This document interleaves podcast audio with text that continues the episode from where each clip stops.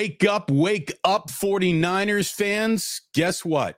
You're in the N F C Championship game. It was a little bit of a heart attack to get there, but Larry, they got there. How are you, pal? Good morning. Uh, you know, everyone was all stressed out for about four solid hours, but you also got to sleep the sleep of victory, which is the best way to go to bed after a stressful football game. My God. Oh, my God. I can't do this anymore. That was just unfreaking believable. And, you know, I asked Dre Greenlaw in the postgame presser. I'm like, you know, were, were, were, what was going through your mind, man? What was going through your mind? You know, were you thinking maybe I ought to get down there? And he's, you know, he had a funny answer and everybody laughed. But, man, I mean, my fourteen-year-old said, Dad, I was at home. I was screaming, get down, get down. I was what, hoping one of the old, one of his own teammates would just tackle him. What was his answer? What was the funny answer? He's just saying, I'm just trying to make a play. Yeah, he's just like, you know, I, he's like, Fred told me, uh, here, I'll play it for you because it's so great. I, I only have the audio because I haven't put it in the video yet. But here you go. Here's the question. Right, what was going through your mind after the uh, second pick? And did you hear people yelling, get down, get down? Oh, yeah, I heard them. But Fred told me I was supposed to get a pick six. So, I mean, it was kind of his fault. He told me, he was like, man, you get a pick six. So I was trying to get one every time I got the ball. But, yeah, I know I didn't go down. I like it. It was Fred's fault. Fred's fault. It was Fred's Fred. fault. Fred's, Fred's fault. fault. Unbelievable. I asked Kittle about it. Kittle's like, dude, he, he was like doing N B A crossovers. You know, he was, he was, I'm, oh man. And Kyle was like, uh, shaking his head. He's like, some of the guys that I wanted to, you know, yell at were some of the guys who made great plays. But hey, look, I will stand on this. And you know it because you and I talked about it on many streams, and all the audience knows it as well. I emphasized not just this week, not just last week. I emphasized it in week sixteen, seventeen, eighteen. The 49ers aren't getting this done without Dre Greenlaw. You got to have Dre Greenlaw. He's a got to have it player. Steve Wilks told me this week, man, you got to protect Dre from Dre. So they sat him out in week eighteen. The best part of week eighteen was media. Dre Greenlaw will not be playing today because of uh, Achilles pain or whatever. Uh, he's battling some pain in the Achilles, but he said it in the postgame. He's like, there was no way he wasn't going to play. I talked to him at his locker Friday. He knew there was no way he was not going to play. This is a guy who doesn't need to practice. He just needs to play. And he was, Damon, if you go back, and I watched that game on the condensed version on the N F L Plus when I got home last night. Uh, the only way to watch football, by the way, is just play after play. Everything's cut out. It's amazing. Um, but, um, he made so many plays in that fourth quarter and so many plays even in that final drive. I mean, he just was everywhere. And the guy has heart of gold. He's he's a lion out there. I mean, it's just amazing. To me, the biggest reason the 49ers won that game was Fred Warner and Dre Greenlaw. I know we can talk about Lenoir and Kittle and, you know, J J and C M C and Brock in the in the final drive, and there's lots of heroes, but man, Greenlaw and Warner were constants. And um, I know Aaron Jones had a big night, but those two gut linebackers, if the Niners are getting this thing done, da- Damon, it's going to be because Greenlaw and Warner lead them there. Well, and it's going to be because when it's time to go and get yourself a big drive, you got a quarterback who did it on a night where he was struggling. You know, yeah. Can you win when everything is going right? The Niners have checked that box so often, no one's even impressed by it anymore. Can you win when anything is going wrong? It felt like the Niners hadn't checked that box not once all this year. They hadn't won a single game where they had been trailing in the second half, and they save this performance in the postseason to check a box that a lot of people said they needed to check along the way. And I'm wondering, Larry, in if some crazy cockeyed universe, last night's game wasn't a really, really good thing for the Niners, for their confidence. It's a game where no one was absolutely on it. No one really played a great football game. There were a couple good individual performances, and we will talk about all of them here this morning. But they won with their B game. They won with their B-minus game. They won with their C-plus game. I don't know. You know, B-minus might even be generous. They got it done when it mattered most, and can the Niners win ugly is a question we've been asking ourselves, the audience, and the team itself all season long. Can they win ugly? Larry, they they went home with the ugliest girl in the bar last night. They got it done. No, they, they won ugly. They won ugly, and it was a heart attack on a plate. There are so many things. Had just one thing happened, you're either in overtime or you're losing that game. There's a lot of second guessing of coaching decisions this morning.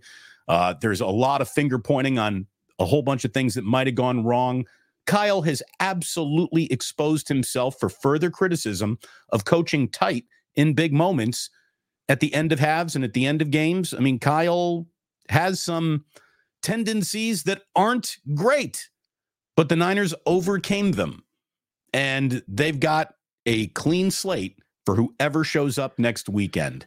Nothing that happened Saturday night at Levi's Stadium does anything to affect the outcome of the next game. And the next game's the most important one of the entire year. You can just put this one behind you. The only thing that could affect the outcome is Deebo's status. And the good news out of Deebo early this morning is it doesn't seem like anything serious occurred. Which then, of course, you know, you got all these people going, he's soft. Why'd he leave? You know, it's like, oh, my God. Stop calling football players soft. Um, a guy named Quantopoli sent a, a, um, a tweet in late in the fourth quarter. And I know you got it because you're attached to this. You know, he sent it to me. He sent it to you. He sent it to Dan Orlovsky and a few other people. He says, I guess we got our answers. forty-niner fans, Brock Purdy's not the answer. Niners need a quarterback. Wow. No. It's just like, you know, we got to, we got to just stop with this, guys. We got to stop. I mean, there's, you know, I'm all about make a knee jerk reaction, but, um, you know, just because the guy struggled last night doesn't mean he's not the guy. To me, um, I think you're totally spot on. I think this game is going to help them. Good luck to whoever they get next, because the odds are they're not going to play that kind of a game next week. Uh, Brock may have some problems in wet conditions. I, you know, it seems like he's kind of torn. Do I wear a glove? Do I not? The wet football bothers him. You know, I think I might, if I'm Kyle Shanahan, have him, you know, work with some wet, wet uh, footballs from time to time on game weeks where, you know, you're going to, the rain's going to be there. Why not? I mean, You you mock up everything else. You're playing in a in Seattle. You've got gigantic speakers that you'll bring out and blast speakers really loud, trying to emulate or not emulate, but uh, um, you know, copy the the simulate. Sound. What's that? Simulate. Simulate. Thank you. Thank you. It's early. Uh, simulate that sound. Um, you know, that you're going to get in Seattle. Why wouldn't you try to simulate the weather? Um, so I don't know. I think Kyle's a great coach. There's a little bit of stubbornness to him for sure. I, I you know, he he gets the thing that drives me so crazy about him in the second quarter is they put so much money, Damon, into their defense. They obviously have so many of their resources tied up in their defense, but then they treat their defense like it's a major liability and not a strength. Lean into it. You have belief in your defense. Um, don't worry about giving somebody the ball with thirty seconds left. Just don't have Steve Wilks calling all out blitz, and I think you'll be fine. You know what I mean? Like you saw in Minnesota. I mean, they, he's so worried about, he's clearly, I watched it again, and he's clearly serving multiple masters in that, in his mindset, in that final drive before the half. They got the ball back with four oh nine left to go in the first half. And to only get a long field goal attempt from your rookie kicker, which you were trying to avoid altogether, you know, leaning on him, it's just inexcusable. I mean, it, the drive was just totally inexcusable. They didn't handle the clock well. They wasted forty-five seconds, four oh nine left. First and ten from the twenty-five. They run McCaffrey left for one yard. Second and nine, he goes to Jennings for twelve yards. Now it's first and ten on the thirty-eight. He goes C M C and a halfback toss for three yards. It's second and seven on the forty-one. Purdy to C M C for nine yards. It's first and ten on the forty-nine, or the plus forty-five. C M C runs seven yards. Second and three, C M C runs four yards. Then, you know, You're already by, by by that second down play, they were already at the two minute warning. They went, they ran one, two, three plays in two minutes. You got to be able to speed it up a little bit in that situation and not be so worried about. I mean, they they settled for a forty-eight yard Jake Moody field goal, and before and there and yet Niner fans, and I get it. You like Kyle Shanahan, I like Kyle Shanahan. I'm a big backer of Kyle Shanahan. Don't just because, you know, it's like you love your kid doesn't mean your kid does everything right. You know, you love your wife doesn't mean she does everything right. You love your head coach. You think he's great. Fine. Doesn't mean he did everything right. It wasn't right that they got the ball with four oh nine left and they settled for a forty-eight yard Jake Moody field goal, you know, with no time. I mean, it's like well, they you know, botched that. They wasted time. They blew their timeouts. They, You got to either hurry it up and get down there uh, or give Jake a chippy, field, uh, you know, chip shot field goal. I mean, you had to score at least right. three. I, and forty-niner Brian's like, Krug, come on, we won. I'm just saying th- this is a problem that supersedes this game. It's it's a problem that Shanahan has had. He wants to he wants everything. He wants to score right before the half, and also leave his opponent zero seconds on the clock. And it's just, it is, it's, you know what it is? It's, it's a hard out in radio. It's a hard out. You know, when they say, hey, uh, Damon, we need a hard out at nine seventeen fifteen. And you've got, I can't, you can't get out at fourteen and you can't get out at eighteen. You know what I mean? It's like, it's, it's so, the near impossible. It does feel like Kyle is in such a quest for perfection. He lets pretty good pass him by sometimes.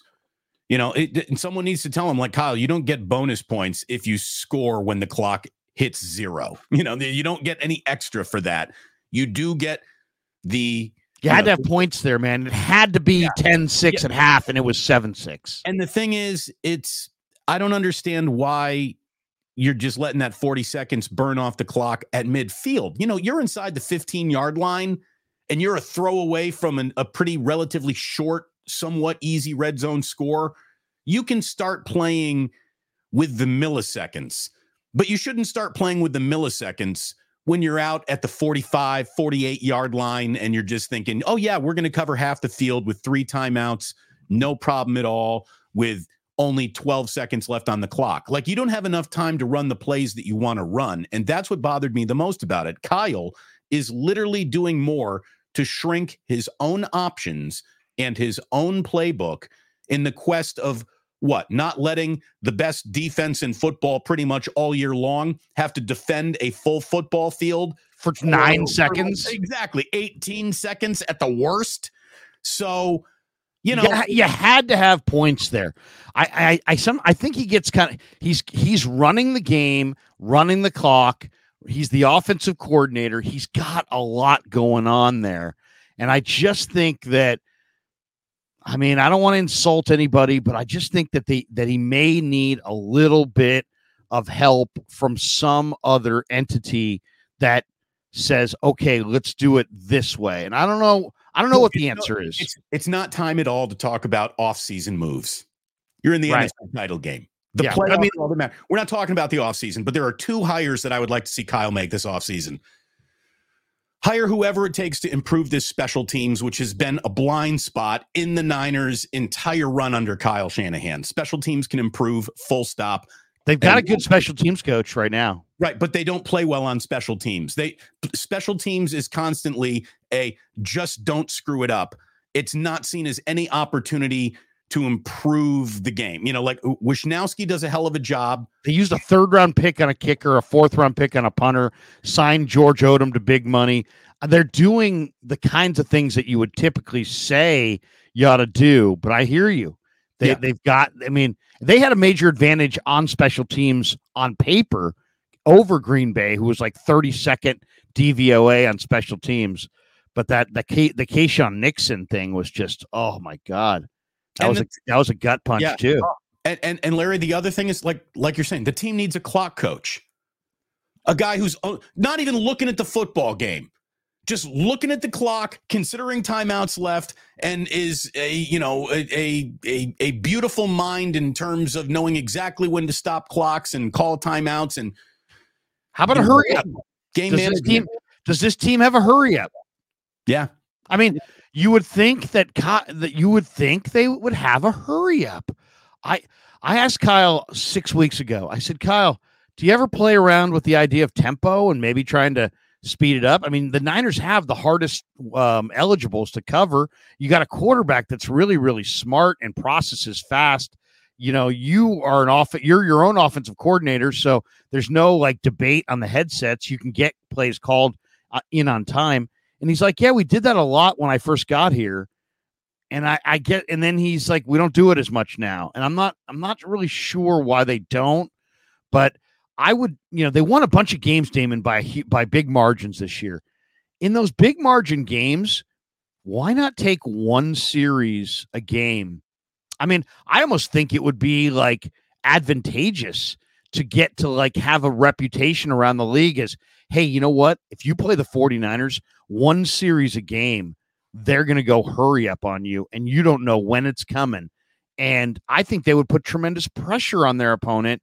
Um, and I, I like the idea of tempo. And if you run some more tempo on a regular basis, then I think you could go hurry up in some of these end of halves, end of games, and have your guys feel like more um, united and more like it's like a regular kind of thing. But they don't pra- I don't, I don't, I know they practice it, but they don't do it in games, and they look like they don't understand that they should go hurry up sometimes and right before the half. What's odd about that is, like, Kyle is obsessed with finding weaknesses and mismatches. And when you know you got a weak player, when you know you got a soft target of opportunity on the field, why wouldn't you go hurry up to keep him on the field, right? Why wouldn't you go hurry up to keep whatever advantage you think you have? This player on that player is where I can pick up a first down. Why wouldn't you continue to do that? Especially when you look around the league, Damon, and everybody's got all these sub packages. I mean, you watched Dallas last week. They're they're trotting guys on, trotting guys off. If Jim Harbaugh, if Jim Harbaugh comes back to the N F L, you saw the national championship game. He's got all kinds of different guys coming on and off the field. It's situational football and specialists and, you know, different looks and three safety looks. And it's like you can negate a lot of that by, you know, you get a defense, uh, you know, and, and don't let them substitute because you hurry it up. I mean, I just think playing with tempo, I saw what it did to the Niners when they played the Falcons in Atlanta, when Arthur Smith went hurry up against the Niners, and it puts a little stress and pressure on your defense. And that's a good thing. So, you know, you got this awesome offense. You're one of the big offensive gurus. Work in a hurry up. And then if you work in a hurry up, I think you, it will give you more confidence to play faster inside of the two-minute warning going into the half. I don't know. It's all nitpicking at this point. I will say this. I will say this. If you watch, that game was hell to watch. But guess what? It was super enjoyable in the condensed post version after you know your team won. You know, oh, sure. Like, yeah. It was awesome. Yeah, yeah. Every negative play that last night we were like, oh, my God. Knowing you that you won, oh, it's all. And all I got to say is, you know what? I, I should have given more love in the post game last night to Deebo Lenoir. That man is an absolute star in the making. He's got he's got that. He was the one guy, Damon, who at his locker told me we are not losing this game. And he wasn't afraid. He wasn't afraid to say it. And then he went out there and played like, here it is, the best Jacob Thomas. Deebo a dog. And it's probably D A W G. I mean, you, D, Deebo Lenoir is is absolutely. If I could replicate that guy, if I could clone, if I could clone that guy and have, you know, ten other guys on defense that all were made of what that guy's made of, I would do it. He that guy right. is awesome. He picked the right game to have the best game of his young career. He's awesome, man. Ambry Thomas picked the wrong game to maybe have the worst game of his career. That could have been the fatal flaw in last night's game. And Thomas had a rough, rough night, man. There's He's no, got to play with more poise and the no ball pretend, in the air. Yeah, no, no pretending. I mean, that's the thing. I, I think the thing that you and I do best is we don't pretend. Right. Okay. We don't pretend. Let's not pretend that anything in that game was optimal last night. It really wasn't. You can carve out room to compliment a few performances, but overall, that is among the least impressive football games the 49ers have played all season. Regular, postseason, doesn't matter. That was not a great afternoon, evening of 49ers football. Until the, the final drive. The and then Purdy came alive, man. Yeah. Purdy was great in the final drive. You got to give it to him. He, he completed eighty-six. He had completed fifty-three percent going into the final drive. On the final drive, he stepped it up and completed eighty-six percent. Well, it's known as six for seven for forty-seven yards. On that decisive drive, Purdy was six for seven for forty-seven yards. And then maybe among the biggest plays he made was the scramble to inside the, what, the six yard line, wherever he got when he ran the ball, and he, Great t- play. he tucked it and ran. And it was, uh, it was the right choice. It was a game where they found themselves without, I think, a key cog of the entire evening's offensive plan. And that's another, like, come on, Kyle, you got to have a left hand to go along with your right hand. And you got so many weapons. Just because Deebo is out of this game early doesn't mean half the playbook should just vanish. It also doesn't mean you should ask anyone to play like Deebo. And that handoff to begin the second half to Juwan Jennings is maybe the single most, what are you doing here, Kyle? Offensive snap of the entire season. Like, that is somebody who is in his too cute bag. I, uh, do you understand that that's not Deebo Samuel? He should not be running the ball there. Juwan Jennings hasn't been asked to do that all season long. You're going to ask him to do it now in what had the markings of being the most important drive of the entire season after you just let down the end of the first half. You got to come out here at the beginning of the third. You got to do something. And they go three and out. Like, that's oh. the one time where I said yeah. to myself, they're going to lose this football game. I know. They're oh, I ne- I'll say game. this. I never felt like they were going to win this game from the beginning. It just, it never felt good. It never felt good. And by the way, Juwan Jennings, he's a free agent this offseason. You wouldn't have won yesterday, fellas, without Juwan Jennings. Six targets. He caught five balls for sixty-one yards. He blocked a guy into the Gatorade on the on the opposing sideline. Did you see that play? Yes. Yes. I mean, that's like, you know, blindside stuff, you know, right. from, I mean, Juwan Jennings is absolutely one of the toughest. You got to have toughness, man. And he is tough. That's a tough guy, man. And as we said many times, that's a really good Packers team. That's a really good football team. I mean, the Niners absolutely left an awful lot of incompletes on their report cards. They forgot to dot I's and cross T's all night long. But the Packers. Packers are coming, baby. I'll tell you, the Packers have to be waking up this mo- morning feeling like they let the opportunity of a lifetime slip through their ha- hands. If, if Niner fans are elated with the thank God we survived that, Packers fans have to be saying, I, I can't believe we lost that game.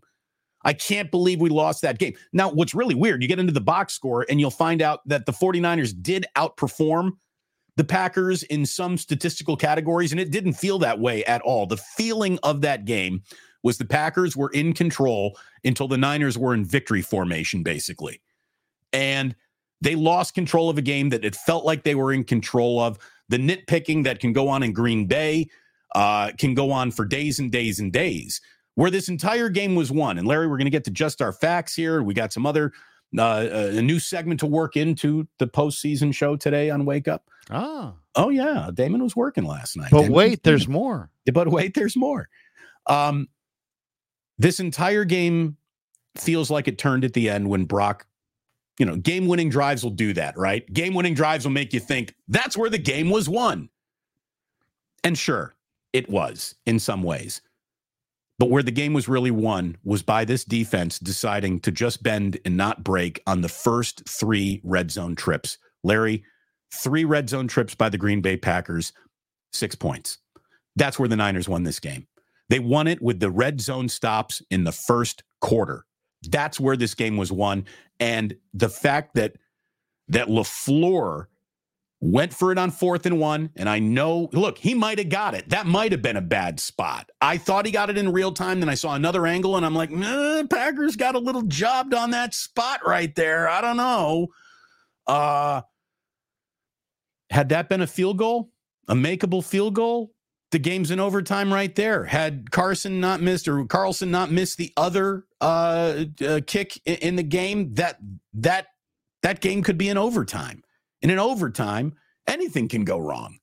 So it, it's we got over two thousand people in the chat. How many of them last week were ripping the shit out of me when I was saying that Green Bay is good and that You Why know, are you guys afraid? Why are you guys afraid of the You're Packers? Afraid. What are you, Craig? You're afraid. We're gonna roll these guys by four touchdowns. We're gonna. It's like, come on, guys. You know, I mean, it's like, you know, um, I, I get things wrong, I get things right, like everybody else. But come on, man. You, you know, Green Bay was good. Right. You don't go into da- now Dallas gagged, but you don't go into Dallas and hang forty-eight on their defense without having a good offense. I mean, Jordan Love is, is good, but he's young. And in the biggest moments at the end, with the place rocking and rolling, um, you know, and the rain coming down, he made a couple mistakes, and Greenlaw were there to, was there to pick him off. But, I mean, Green Bay has got a great young G M named Gutekunst, and LaFleur is a solid coach. It's a really well-run organization, and, man, How they hit with, with Jordan Love. Uh, they hit with Dobbs. They hit with Reed. They hit with Melton. They hit with Musgrave. They hit with Watson. They hit with Kraft. They hit with Wicks. I mean, they they you know they they need some more defense.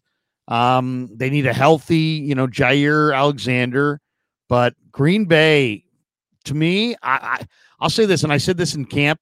I said, man, it's going to be the Niners and the Eagles for the foreseeable future in the N F C. No, because, you know, one thing I always forget is how fast the N F L dial turns. And the careers are so much shorter and everything's so sped up. Right, Damon? So it looks like it's Niners, Eagles.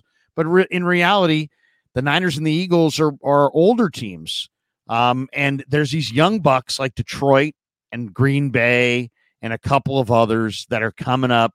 And um, it just, it goes by fast. So all I got to say is just, you know, Green, forget me. I, take me out of the equation. I'm just saying Green Bay is coming as a, as a young team. And this Detroit team that I think that's coming to, you know, we'll find out today, but I think Detroit's going to get it done in a big way today.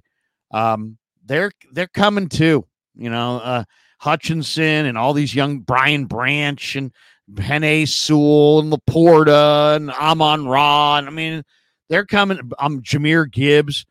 They're coming. And, and a grown-up adult version of Jared Goff, who's a lot yeah. better than the Jared Goff we remember from Los Angeles. And uh, it's yeah. come together. And, and they're coming. On, these young teams are coming. Yeah, they've taken on their identity of their head coach, who we're both fans of. There's no doubt about that. It doesn't matter if you have one ass cheek and three toes. I will beat your ass. That's I mean, and, and that is the way they go out and play.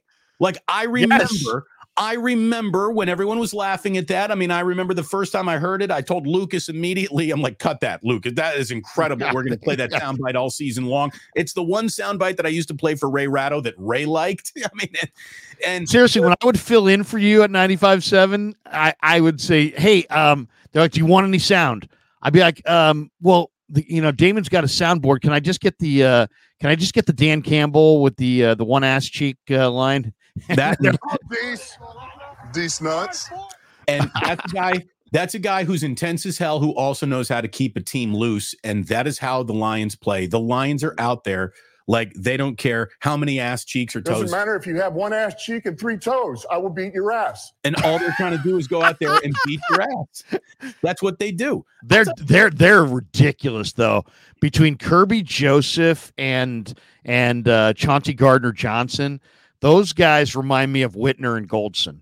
Well, and Gardner-Johnson's been a little bit banged up. And if for some reason... The, One of my favorite know, players in the whole league. If for some reason the Lions are not here next weekend, it's the Tampa Bay Buccaneers, I bet you it's one of those games where he didn't go through... He he couldn't play the whole thing. You know, I mean, he he's a he's a game-tilting player. He really is. Um, but we need... How about this? On Monday at eight a.m. West Coast time, Larry and I are going to be right back here twenty-four, less than twenty-four hours from right now with a wake up, because this wake up, this Sunday special edition of Wake Up, is to look back at what happened last night and try to figure out how the Niners survived that. Monday's Wake Up will be a full preview of the N F C Championship game, which we can't do right now because we still don't even know who's coming. And as you can tell from last night, anything can happen in a football game. Playing at home with pressure to win was almost enough to smother the Niners. If that can happen, it can happen to the Lions as well. So we'll we'll see, right? Um, it is. I'm rooting hard for Tampa. Yes, root hard for Tampa, without a doubt.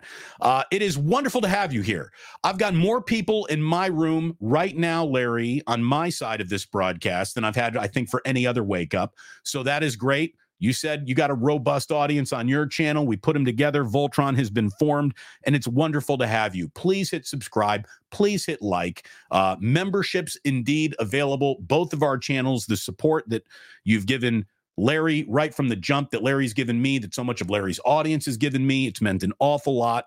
And we've grown by leaps and bounds this year. And this show will go on after football season. There is something about Wake Up that people are responding to that means we're going to keep doing this throughout yep. the entire year. So thank you for being here. Like, subscribe, all those things.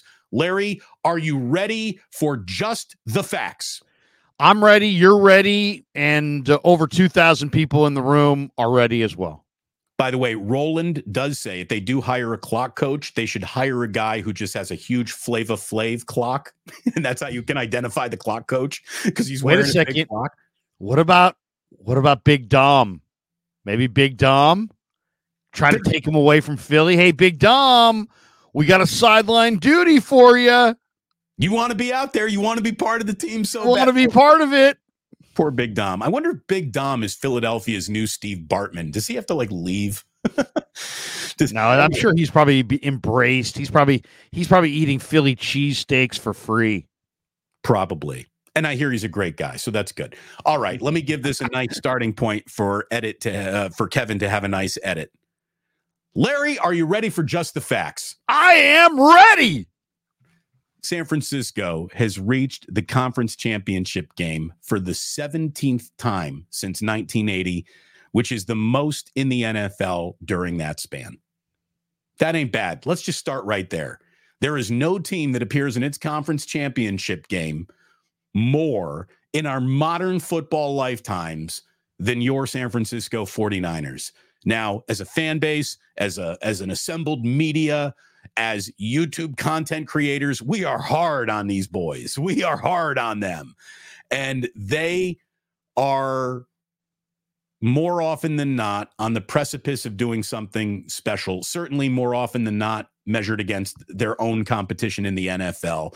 So, you know, tip of the cap. Tip of the cap, seventeenth conference championship game since nineteen eighty. The forty-niners are in the title game for the third consecutive season and for the for the fourth time in franchise history, and for the first time since the peak of the Harbaugh years from two thousand eleven to two thousand thirteen.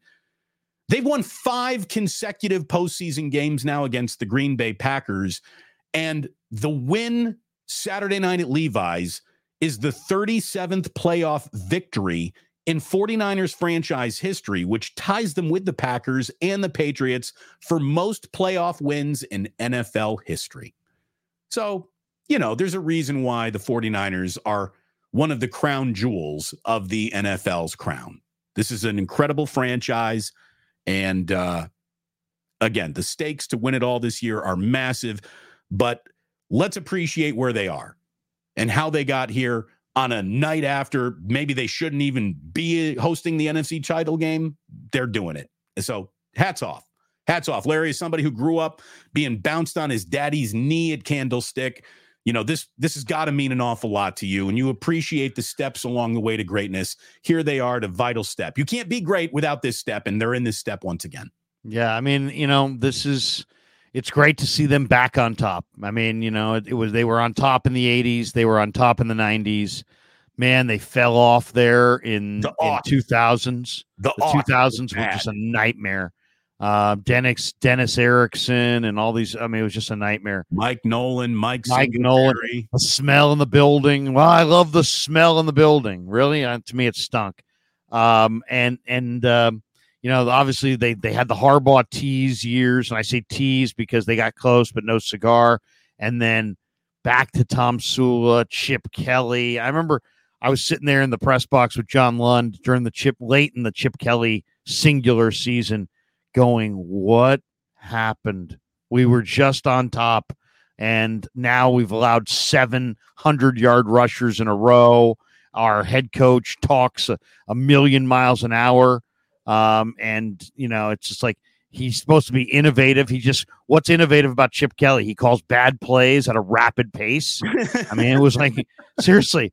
I mean, it was like, you know – there's a guy who played fast and played terrible. I mean, it There's was like only, I, nobody inspired less confidence in Chip Kelly in a post game. There is only one element of Chip Kelly's career with the 49ers that you can say he really did a good job with that. And that was handling the Colin Kaepernick firebrand fiasco.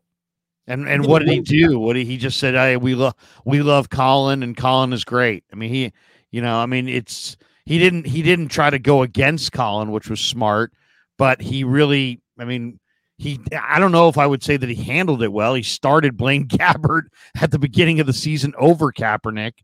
I don't know, but I hear what you're saying. He didn't allow it to become a gigantic firestorm or split right. the locker room. It, or anything like that. It was a firestorm, but it really wasn't a storm that burnt inside the Niners locker room. They stayed united, and I'll give Chip credit and for that. Jed. Jed deserves a little credit there too, because Jed said, hey, you know, Colin, here's a million dollars and, you know, we're behind you, and the Niner players kept it together. They gave him the Eshmon Award. You know, they didn't fracture internally, even though, I mean, I can tell you many, many stories of, of uh, you know, Daniel Kilgore and others getting really pissed as, as uh, Colin was holding court in the middle of the locker room, uh, talking to reporters about anything but football.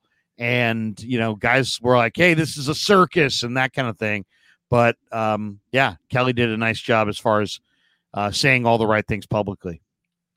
Just the facts. The Niners have improved to nineteen and seven in the divisional round in franchise history. And Kyle Shanahan has a seventy percent winning percentage in the postseason. He's seven and three as a head coach over ten games, including a three and oh record in Green against Green Bay, and five and oh at home, I believe. And he has never lost a home playoff game, and he's never failed to win at least two playoff games in any playoff run. So if that truth remains, the Niners will be in the Super Bowl. So pretty good. Shanahan, again, he's reached the conference championship game in each of his first four playoff appearances as 49ers head coach. He is the second coach in N F L history to earn Uh, a trip to the conference championship game in each of his first four playoff appearances. The only other coach who ever did that was George Seifert. So, and George Seifert, by the way, was handed a champion on a platter. Kyle was handed anything but that. So, um, to me, I, the most impressive part, oh, sorry, Damon, I was gonna say the most impressive part about Kyle was how quickly he assembled a really good staff. He, you know, he he knows good players, but he also knows good coaches.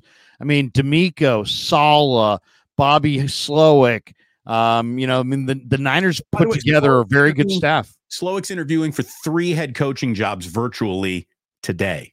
Yeah. So there could be another head coach off the Kyle Shanahan tree by the end of the week. So um, yeah. y- you're right. I mean, the evidence that Kyle hires the right coaches, or the coaches that he hires become head coaches. So, um, and that's what good coaches do. Co- good coaches aren't afraid to to share the credit. Good coaches aren't afraid to spread around, uh, you know, r- responsibilities. And um, Kyle has done a hell of a job.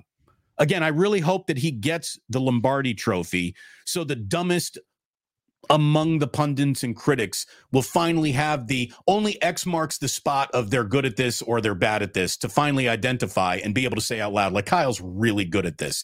And look, we spent the first half hour of this program today criticizing him because we hold him to such a, a, a ridiculously high standard. You know, I accuse him of seeking perfection.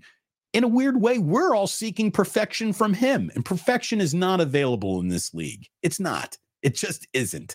This league is built to make sure you ain't perfect.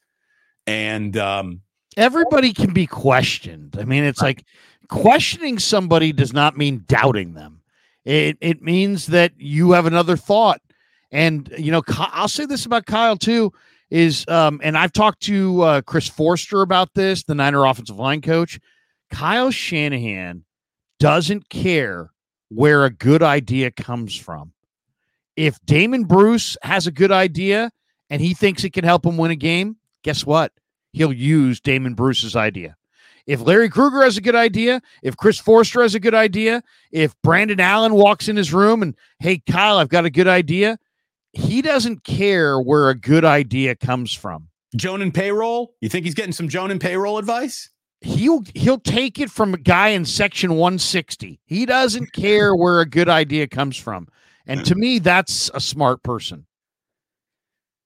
Let's talk about playoff Brock, playoff Purdy.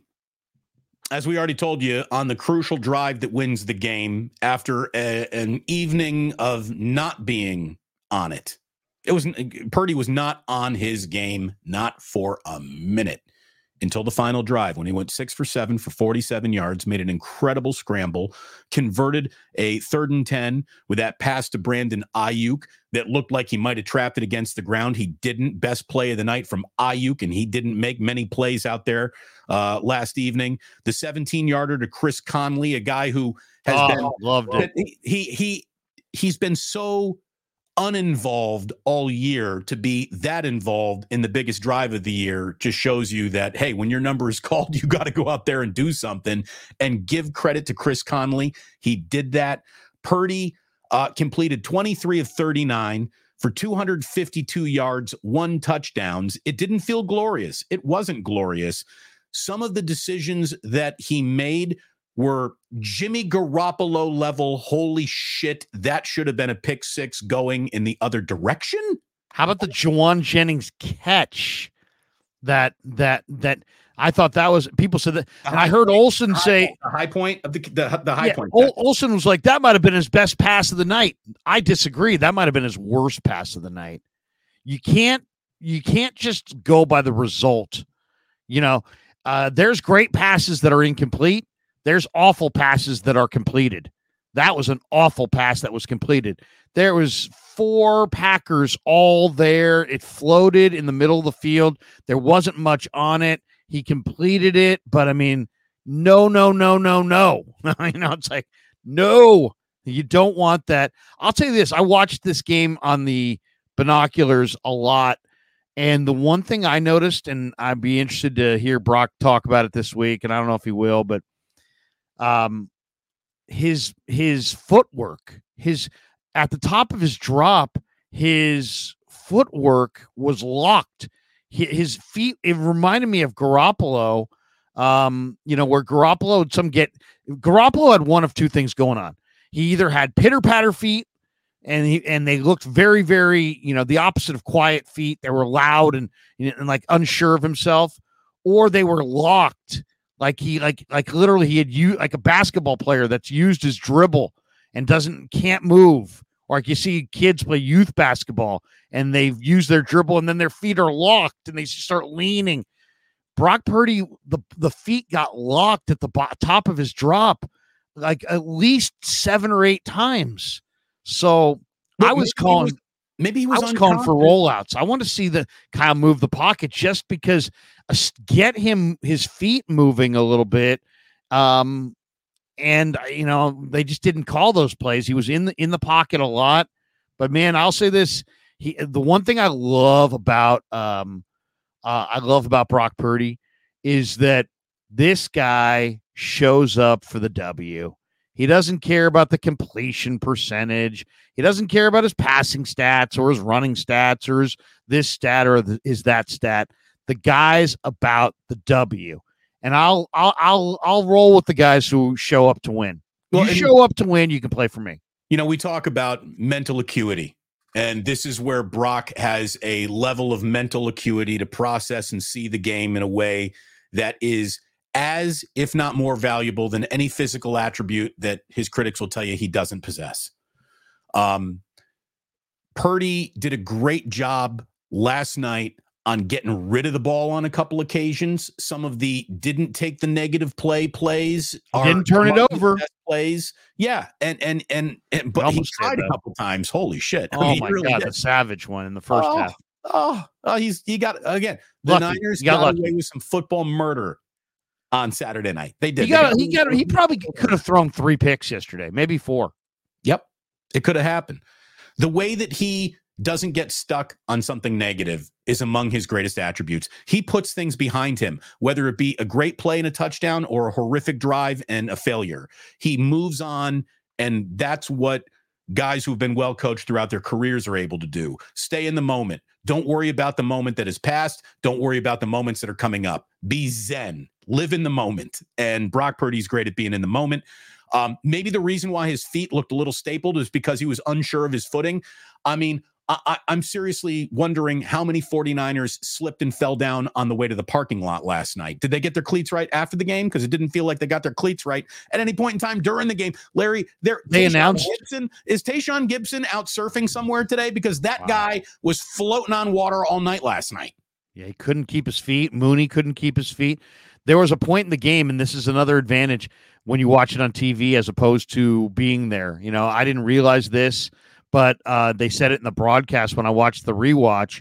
Um, the Niner defenders were all changing their cleats in yeah. the middle of the game. Yes. Guys, that's got to happen. That's got to happen in the pregame. And I had a long conversation with Loneal about this. And there's three different, you know, cleat links that you can go to.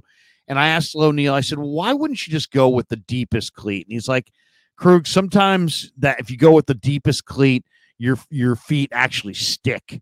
And some guys really don't like that feeling. It's almost like walking on a beach uh, or in mud, you know, um, and you're, you know, you're, it's, it's hard to pick them up and put them down, and you lose a little speed if you go to a longer cleat.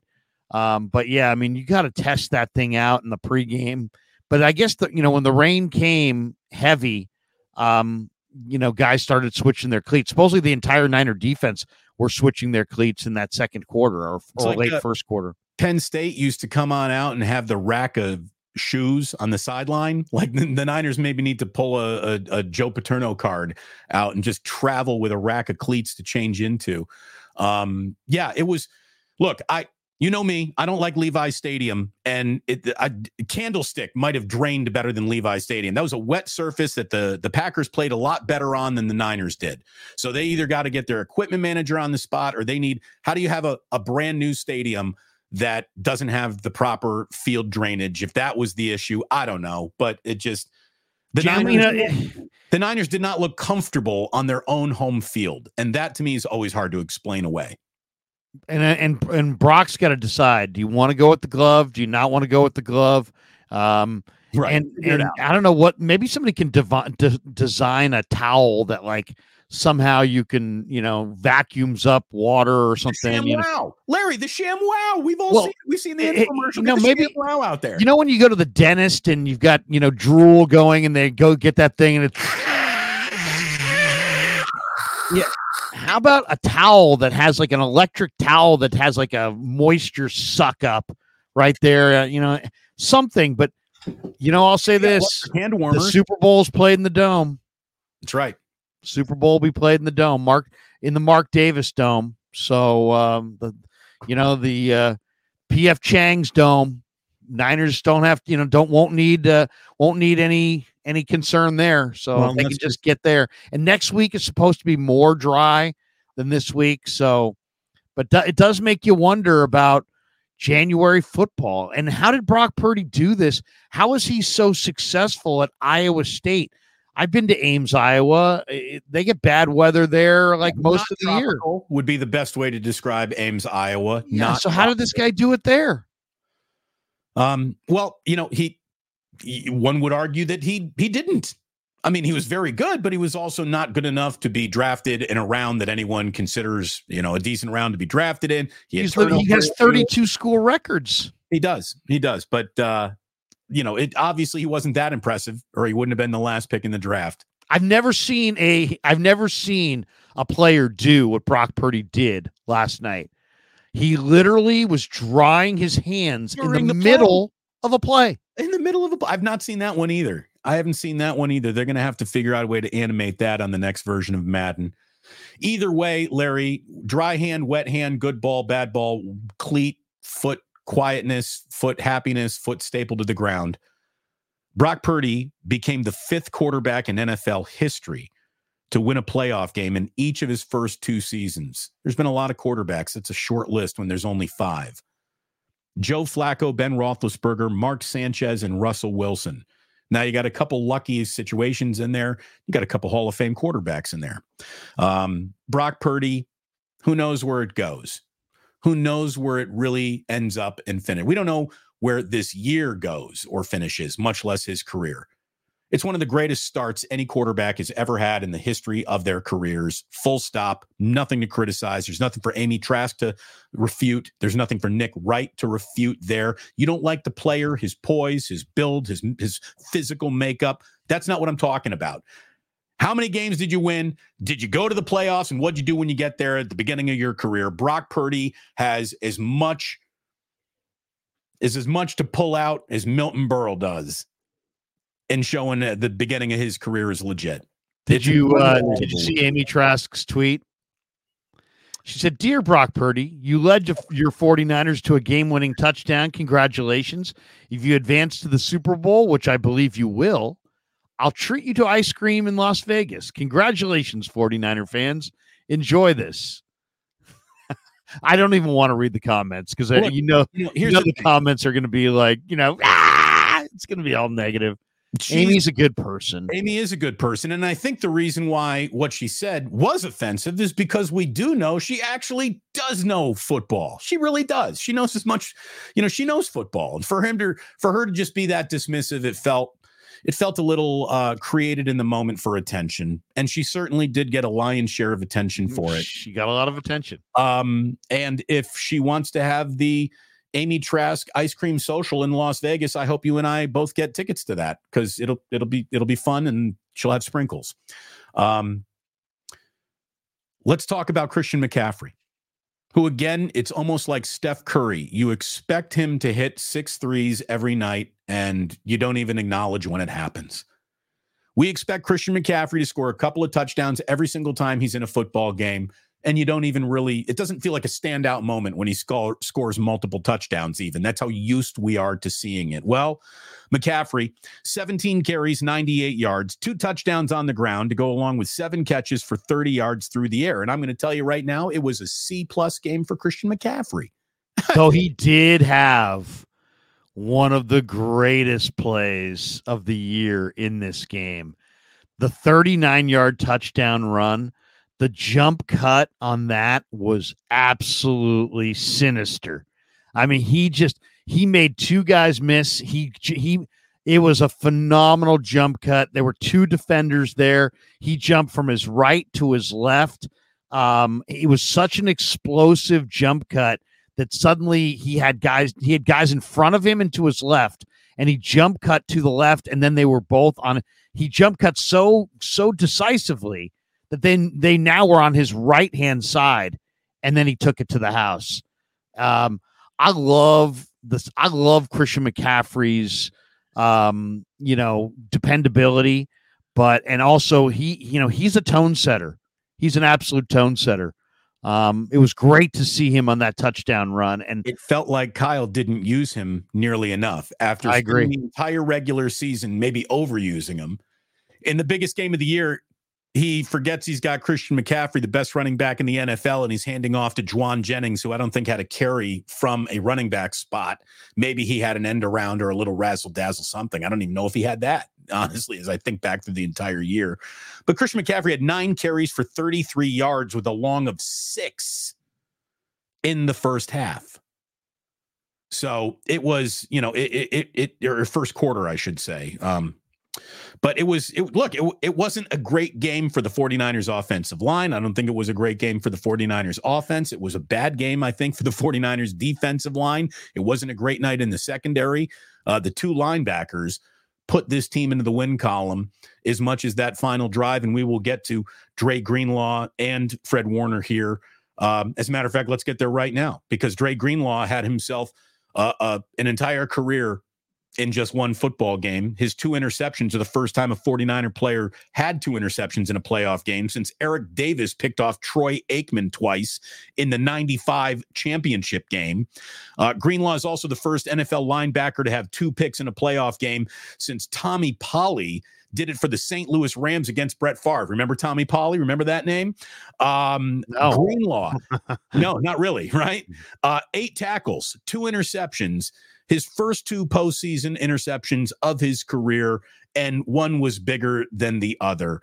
He has now sixty-two career playoff tackles. That's the fifth most by a 49er player in franchise history. Fred Warner, seven tackles on the evening. He's now got seventy-one in his playoff career. That's the third most in franchise history. So put uh, Dre Greenlaw in the goddamn Pro Bowl. My God, seriously, what does it take?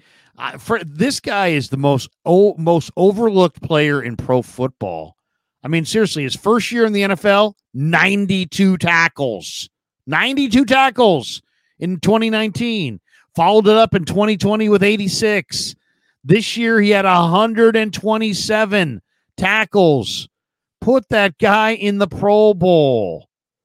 It's unbelievable that this guy doesn't get more love for the Pro Bowl. You know, it's it's it's hard to be, you know, admired as a really good power hitter when you're either right in front of or behind Barry Bonds.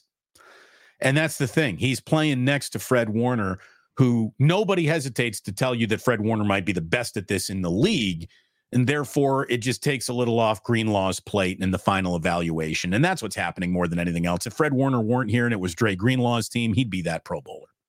I really oh, he's such a great dude, too. Friday, I'm standing right there at his locker as him him and Purdy have that corner lockers right next to each other. And I always joke with them. I'm like, hey, man, this is like uh, if this were the Monopoly board, I go, this is, you know, Park At. This is, uh, you know, Park Place over here. Boardwalk. You know, this, this is the boardwalk in Park Place. I mean, you guys. You guys, this is uh, this is you know, this is Pack Heights of uh, of the locker room, um, and uh, you know, those guys were sitting there and they were just rapping like dudes, and and Brock was you know asking him how his rehab was going, and Dre was taught telling about, hey man, I I've been rehabbing hard and I got here early. This guy, I don't think people realize how much how many man hours has gone into Dre trying to get right physically. He took a couple weeks off, but he's getting to the facility five a.m., six a.m., getting treatment, getting, you know, extra, taking shots, trying to get ready. Dre appreciates Brock. Brock appreciates Dre.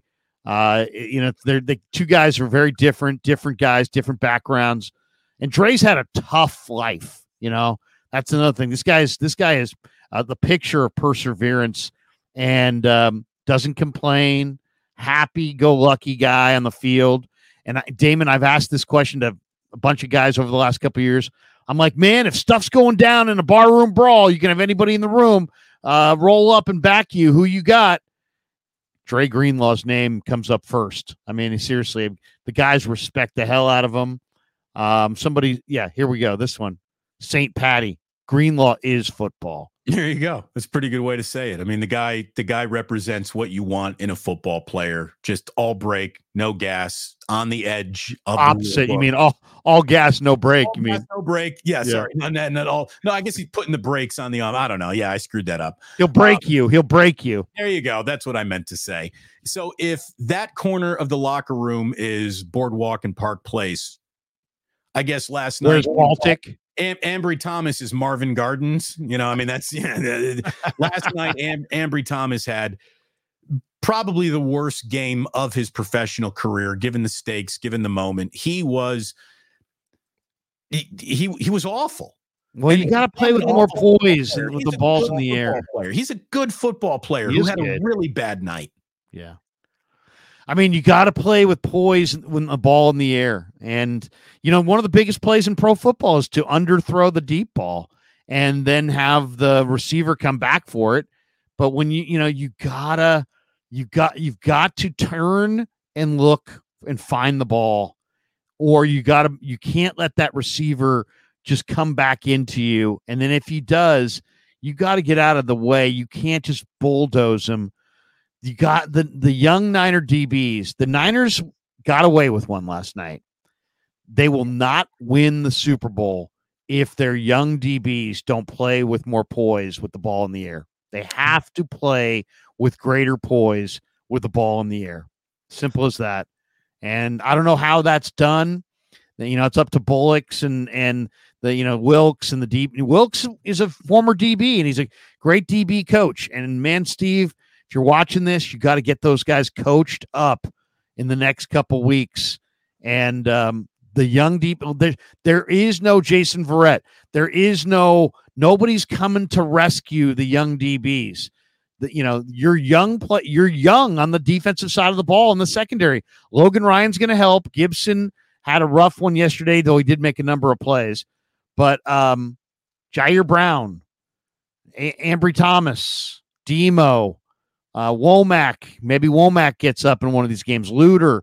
These guys have to play, and they got to play with poise, or they're not no. getting it done. And look, if a defensive back's best friend is a pass rush, defensive backs had no friends out there last night. What happened to this 49ers defensive line? I don't think there was any unit on the field that had a better game than the Packers offensive line. They created the holes for Jones. Obviously, the downfield blocking by the skill players was on full display all night long. This is where you and I talked about how the Packers really do echo the best of the 49ers. They got a full team playing every run play. It's not just the offensive line and the running back. Everybody's in on a run play. I was stunned, though, to see this defensive line. If I had to walk up to you before the game and just said, Larry, here's the only thing I can guarantee. Jordan Love is not sacked tonight. Did the Niners win that game? You would have said, no way. I, I you know, I talked about this all week. Green Bay was number two in the N F L in pass block win rate. So that's a stat that I really do believe in as far as offensive line stats. I, I don't. Was these, Detroit these, number one, Larry? Was Detroit number one? I'm not sure, actually. Because if it is the, the if you might think, be. They might if be you think the one. Packers offensive I'll line was good, wait until you see the Lions blow in here next week if they're the team that shows up. Because they have a gonna whoop your ass across the line of scrimmage football team. Doesn't matter if you have one ass cheek and three toes, I will beat your ass. That is the working motto of the entire Detroit Lions offensive line, who, because they're still alive and the Eagles ain't, they get to say they're the best offensive line in football. Pass block win rate by team. Let me see if I can find that. Um, I'm still looking it up, but I, I will say this. Um, that was a concern, and I mentioned it to Loneal in the pregame.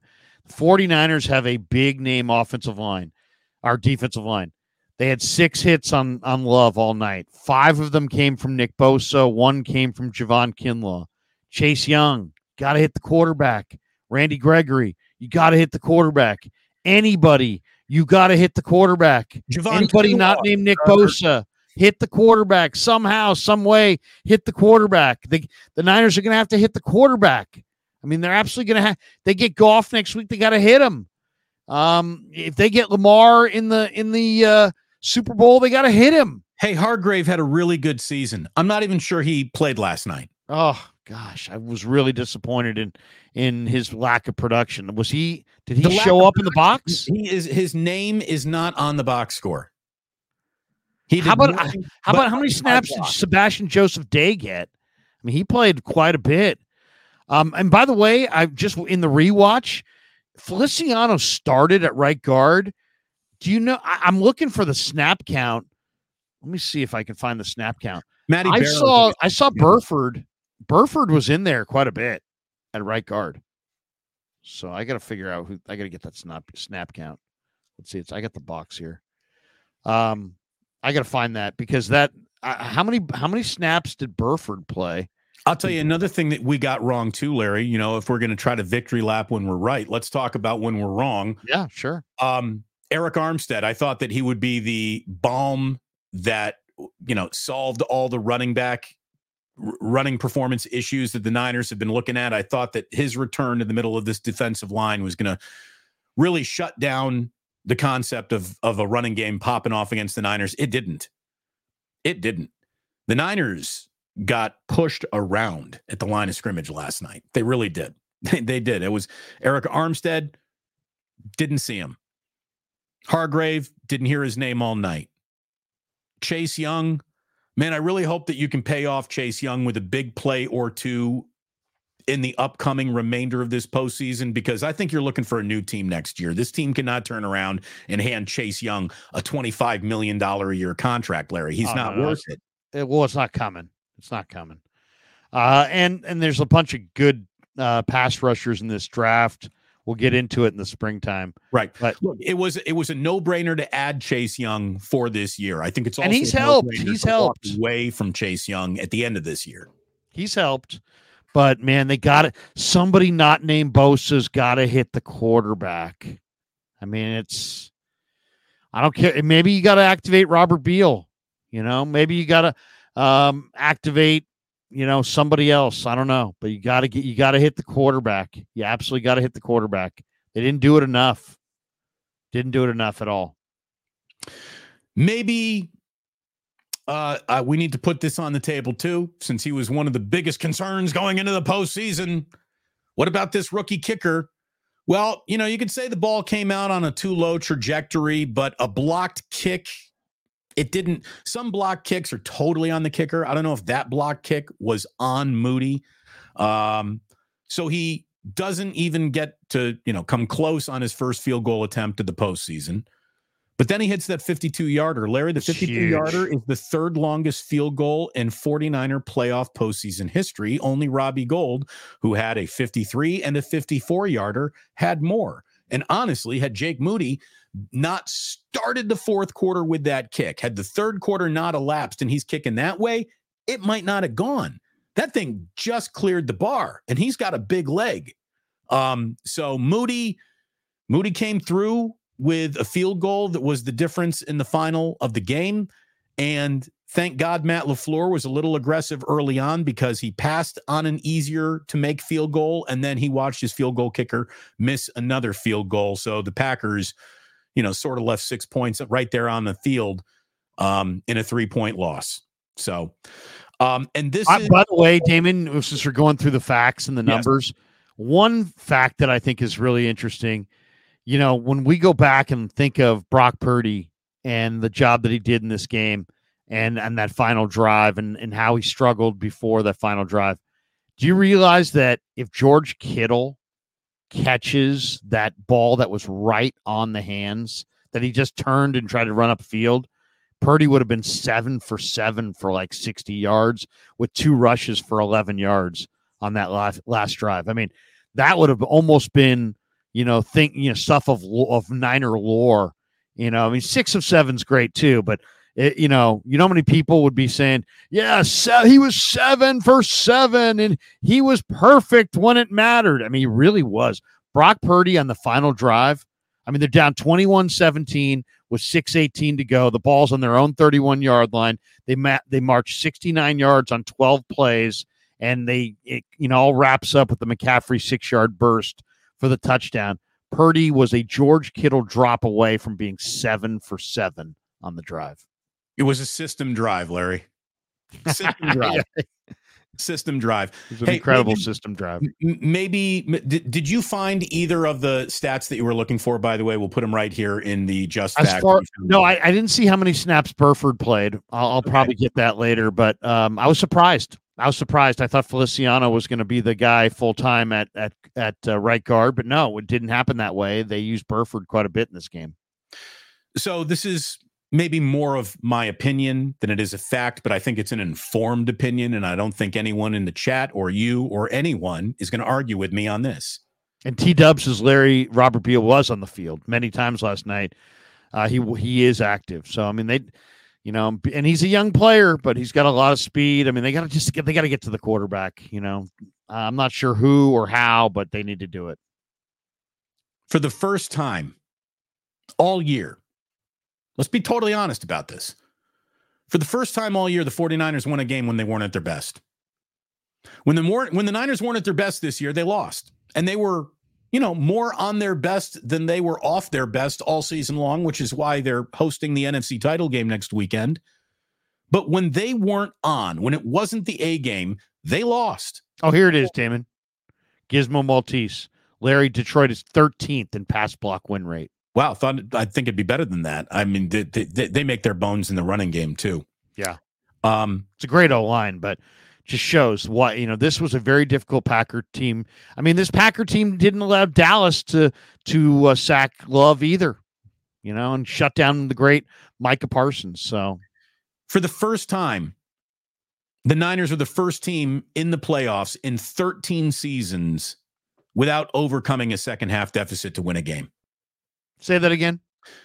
The 49ers were the first team to make the playoffs in the past thirteen seasons without overcoming a second half deficit to win a game. Yeah. This is where oh. we come back to them being front runners. If the Niners were in control of a game, they won the game. When they weren't in control of games, they didn't win a game. They weren't in control of that game against the Packers at any point in time until victory formation. And Shanahan even admitted, the quote was, there were times when we were all off. How many football teams win football games when the head coach is admitting, yeah, we all weren't that impressive tonight? You know, so uh, it, it, it wasn't pretty. And if you needed that final box, and a lot of people insisted they needed to check this final box to be taken seriously, they checked the fuck out of it last night because they won an ugly game. Can the Niners win ugly? Up until Saturday night, the answer was, well, if they can, they haven't yet. Hopefully they can, but they haven't yet. They won ugly on Saturday night against the Packers. And that's undeniable. Again, my opinion, sure, but I also think it's a fact. We'll put that in there, and that is our final Just the Facts segment. Kevin Kruger, edit. There you go. we Nick Bosa, we needed a win like that. We just haven't come from behind in a while. Uh, the Niners la- had a comeback victory. The last time the Niners had a comeback victory was in Week seventeen last season against the Raiders in Vegas, where Purdy led them from behind. They were ten down in the fourth. They tied the game, forced overtime, and won it in overtime. Um, Kyle Shanahan entering last night, oh for thirty. The Niners were in games, including the playoffs, when they trailed by seven or more points entering the fourth quarter. They had three games like that this year in the regular season. They lost all three. So they were down twenty-one fourteen enter, entering the fourth quarter. And uh, they pulled it out. So now they're one and thirty.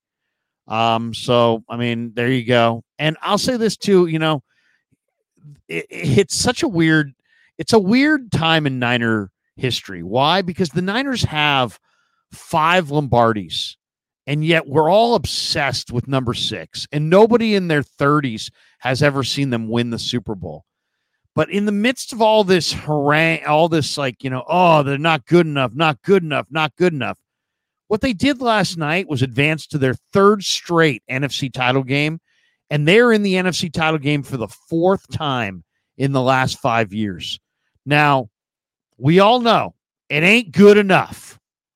Jed says, hey, look, we play for Lombardi trophies and we're looking for number six. And I get it. We all get it. But if we were really going to be balanced and we're really going to be fair-minded, and we and you and I try to be, and you don't do this as long as we've been doing this, if you don't try to, at least to be fair-minded, that's a pretty damn good run.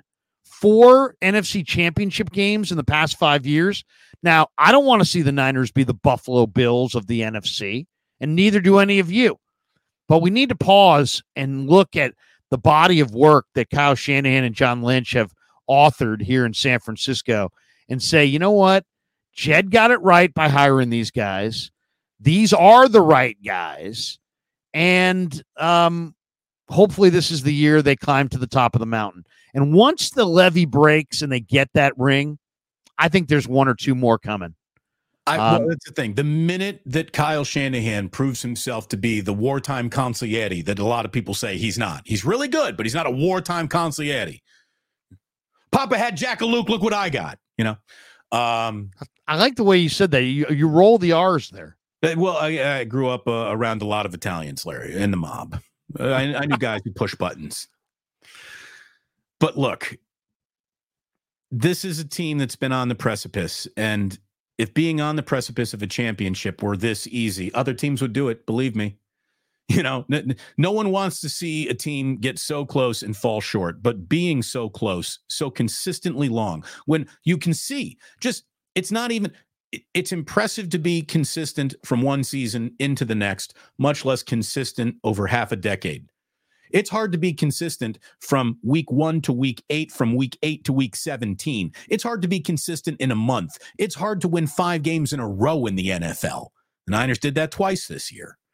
It is really hard to show up and play well week after week after week, much less season after season after season.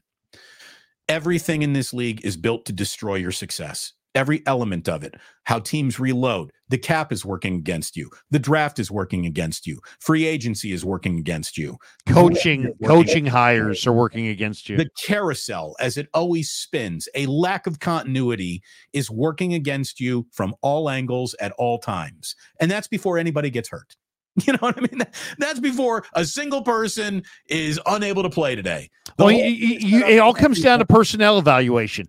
You have to have the right personnel. You got to you got to know who the good personnel people are. You got to know who the great young coaches are. You got to know who the best players coming out in the college game are, and you got to sharpen your sword every year because there's great young coaches and there's great young executives. And now Adam Peters is a Commander. And now DeMeco Ryans is a Texan. And now Bobby Slowick's a Texan and soon to be somewhere else. And you got to adapt and you got to keep, you got to keep stocking your shelves with great personnel evaluators, great up and coming coaches. Um, and, and you got to find the players in the draft. I will say this. I love the Niners' plan. They let the rank and file free agent walk. They collect compensatory picks. They pour those extra compensatory picks into the draft. They kick ass after the draft and on day three of the draft. They sign one or two premier free agents. I love their equation. Uh, they just haven't climbed to the top of the mountain. I think their equation's the best going right now. Um, the one thing I would wish they would do a little bit more of is what the Ravens do, which is Eric DeCosta and Ozzie Newsome. Don't try to reinvent the wheel. Um, they draft great college football players and project them to be great professional football players. They don't go with forty times and fall in love with guys at the combine, and they're really disciplined about it. And I wish the Niners would be a little bit more like DeCosta and Newsome and go after some of the great college football players Um, at a higher level than they even do, but that's just trying to be, you know, that's chasing perfection. Uh, but the Niners, I think, handle free agency as well as anybody. I think their track record on day three of the draft and post-draft with their signings, look at it, Jeff Wilson, Raheem Mostert, you name it, up and down. Dre Greenlaw was a, what, a fifth-round pick. George Kittle was a fifth-round pick. Hufanga was a fifth-round pick. Purdy was a seventh-round pick. D J Jones was a sixth-round pick. I mean, they're finding guys after the draft, left and right. Um, you know, it's they're they're doing a nice job. They really are. That's why that's why the Niners roster has some of the greatest stars and some of the greatest depth. And to me, if they can continue that trend, they're going to be challenging for that those Lombardis every year. Well, and, and look, it is harder. It's it's never been easy to evaluate a college player coming no. into the N F L because Not there's easy. no element of coll- collegiate success that dictates professional success. There really isn't. Your situation, the way that you're coached, the way that the team functions around you. Again, nobody is good enough to be the one individual that changes the entire arc of a football team, but for maybe at times a quarterback that is that special. But this is the ultimate team game. And like you're just saying, to win in the ultimate team game and to win consistently in the ultimate team game, you have to build yourself a hell of a team. The Niners have maintained a level of consistency, maybe, Larry, through the least consistent era to ever really evaluate tal- talent coming out of college. First of all, you're going to have, in the coming years, more incentive for guys to stay in college, which actually might benefit the N F L in the long run, but it could affect the depth of like the next draft or two. Like when the guy is finally ready to turn pro because he's exhausted his eligibility because he stayed there for four years. He didn't come out after his junior year because that N I L money is so good. Maybe the draft isn't as deep in the next couple of years. But in just the past couple of years, you're dealing with, you know, the introduction of N I L money. You're dealing with the weird COVID year, which made it awfully hard to evaluate. You're dealing with a transfer portal, which doesn't give you a consistent look at some talented guys in a system. They're in a new system each and every year. This has been... That's a great point. Yeah, there, there, there, there has been more um, unsure footing in an always unsure footing arena like player evaluation coming out of college. The last four years have been incredibly difficult to get the grasp of who's good at anything. That's a great point. I, I'll also say this. There's one other factor that we're not talking about. There's such a massive advantage that the premier programs have. Bama, Georgia, L S U, um, Ohio State, Michigan. Those schools have so much talent that you have to s- scout and evaluate players that don't play. Robert Beal didn't play very much at Georgia. You know what I mean? He didn't play very much, but he's got an N F L body, he's got N F L talent, and he's an N F L prospect of note. Um, but he didn't play very much at Georgia. So now you gotta you gotta figure out who the five stars are that are sitting the bench at L S U, or sitting the bench at Georgia, or sitting the bench at Bama, and you gotta figure out what those guys are gonna be, and that's really difficult to do. So, you know, it's made this whole thing very, very, very difficult. Um, but yeah, it's a, it's all about, you know, you win with players, and um, the Niners have done a really good job at getting those players, and and and and even without Peters, they're gonna have to figure out a way to keep doing that. Welcome to Wake Up. It's wonderful to have you here. Damon Bruce, Larry Kruger, 49er fans, you have woken up in the N F C title game. In a matter of hours, we're going to know exactly who you're playing, which means Larry and I are going to be back at it Monday morning, eight a.m., normal start time for Wake Up, Monday morning West Coast, and we will be previewing the first bite of the what's coming in the N F C game. Apple will be had tomorrow morning, Monday morning, eight a.m. West Coast time. Uh, join us here on uh, Damon Bruce Plus or The Krug Show. We are simulcasting on both channels. Hit like, hit subscribe. Memberships available. Notify. Make the algorithm kiss both of us on the forehead. I hope we're doing a good job for you. Thank you so much for watching. Um, We have a ton of supers, by the way. Okay. People me- asking, hey, where's my super chat? Where's my super chat? You know, I never, this is the one thing about StreamYard. It's sometimes I'm like, I don't know exactly, you know, how to work in the super chats, because we're having a conversation and then I've got the chat going here. I've got the super chats over there. Some people are really good at it and they get to them real quick. I, you know, when we get it going and we got two thousand people in the room, we got almost, almost twenty-two hundred in the room right now. Um, the chats come in so fast, and so I've, I see them there. We got twenty-seven super chats sitting there right. that we're going to get get to here, and we and absolutely over, will when get over them. When you go over to the starred chats or your pre, if you're already checked marked things, you might miss the next one to come by in a chat that is moving faster than an Olympic sprinting team. You know, so it's uh, uh, we're doing the very best that we can. Neither of us have an, an in-studio producer here. Uh, so thank you so much for all your support and whatnot. Again, great way to support is just by being a uh, uh, a member. And there you go. We can never miss that. Look at um, Red Eye. Red Eye's told me something I didn't know. He says, Red Eye says, you can slow the chat stream. It's in the edit tools. Okay. Cool. Again, again, Larry and I, we're, we're, we're still new here. We're, we're learning. New. We're learning. learning. We're getting it. We're going to get all caught up soon. You know, I told Tom, I said, I told Tate, you know, the, che- the chat goes too fast for me. I, I can't even get a bite of a meat cheese. You know, and, and and and then I, all of a sudden there's, there's Robert Baldacci. And, and, and then there, there's YouTube Bennon and Logdiza and Jedi. And, you know, he's just going so fast. You know, you know, you can slow that down. You, you can slow that down. Did you know that? You go into that edit. You go into the edits and then you slow it down. But you know, you can't slow down Christian Kirk. And that's why I'm going to give him twenty-five million dollars a year. Okay. I wish these guys would just tear an A C L so they would slow down Lowry. Lowry. All right. So Lowry, uh, new segment. It's the playoffs, baby. We got to keep it fresh. New segment. Oh, today's going to be, by the way, let's just all celebrate today is going to be a great day. You know, stress-free football watching.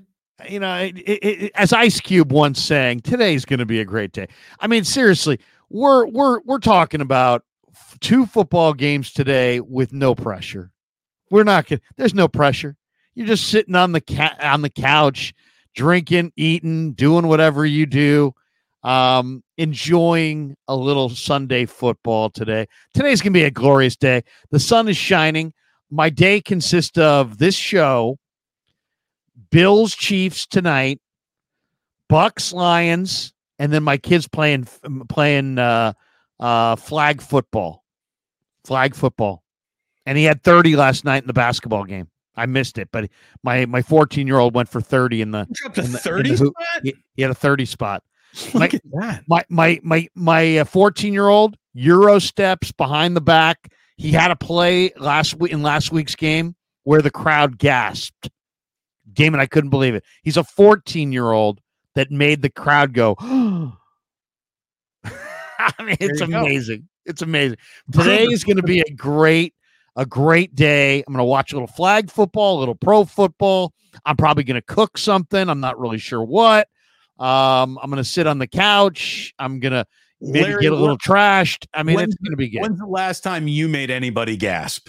Oh, seriously. It's seriously. been a while. It's been a while. I mean, it's been All a right. while. Uh, it's going to be a great day.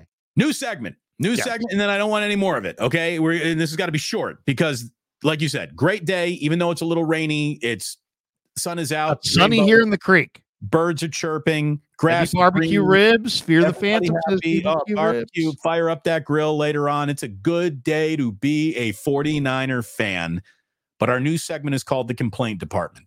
Larry, I'm only going I'm only going to allow you to lodge one complaint. There was plenty to complain about of last night. What is your okay. single biggest complaint from last night? Ooh, While you so think of yours, let yeah. me tell you what mine yeah. is. Yeah, and you, you, you and start. I you start. To agree on this one. Me, my biggest complaint is Kyle never doesn't get tight in a moment where it's like, hey, you can either stay loose or you can get tight here. Feels like Kyle gets tight. He gets tight at the end of that half. There is a quest for control and perfection that he's got to let go of. He's got to let go of it.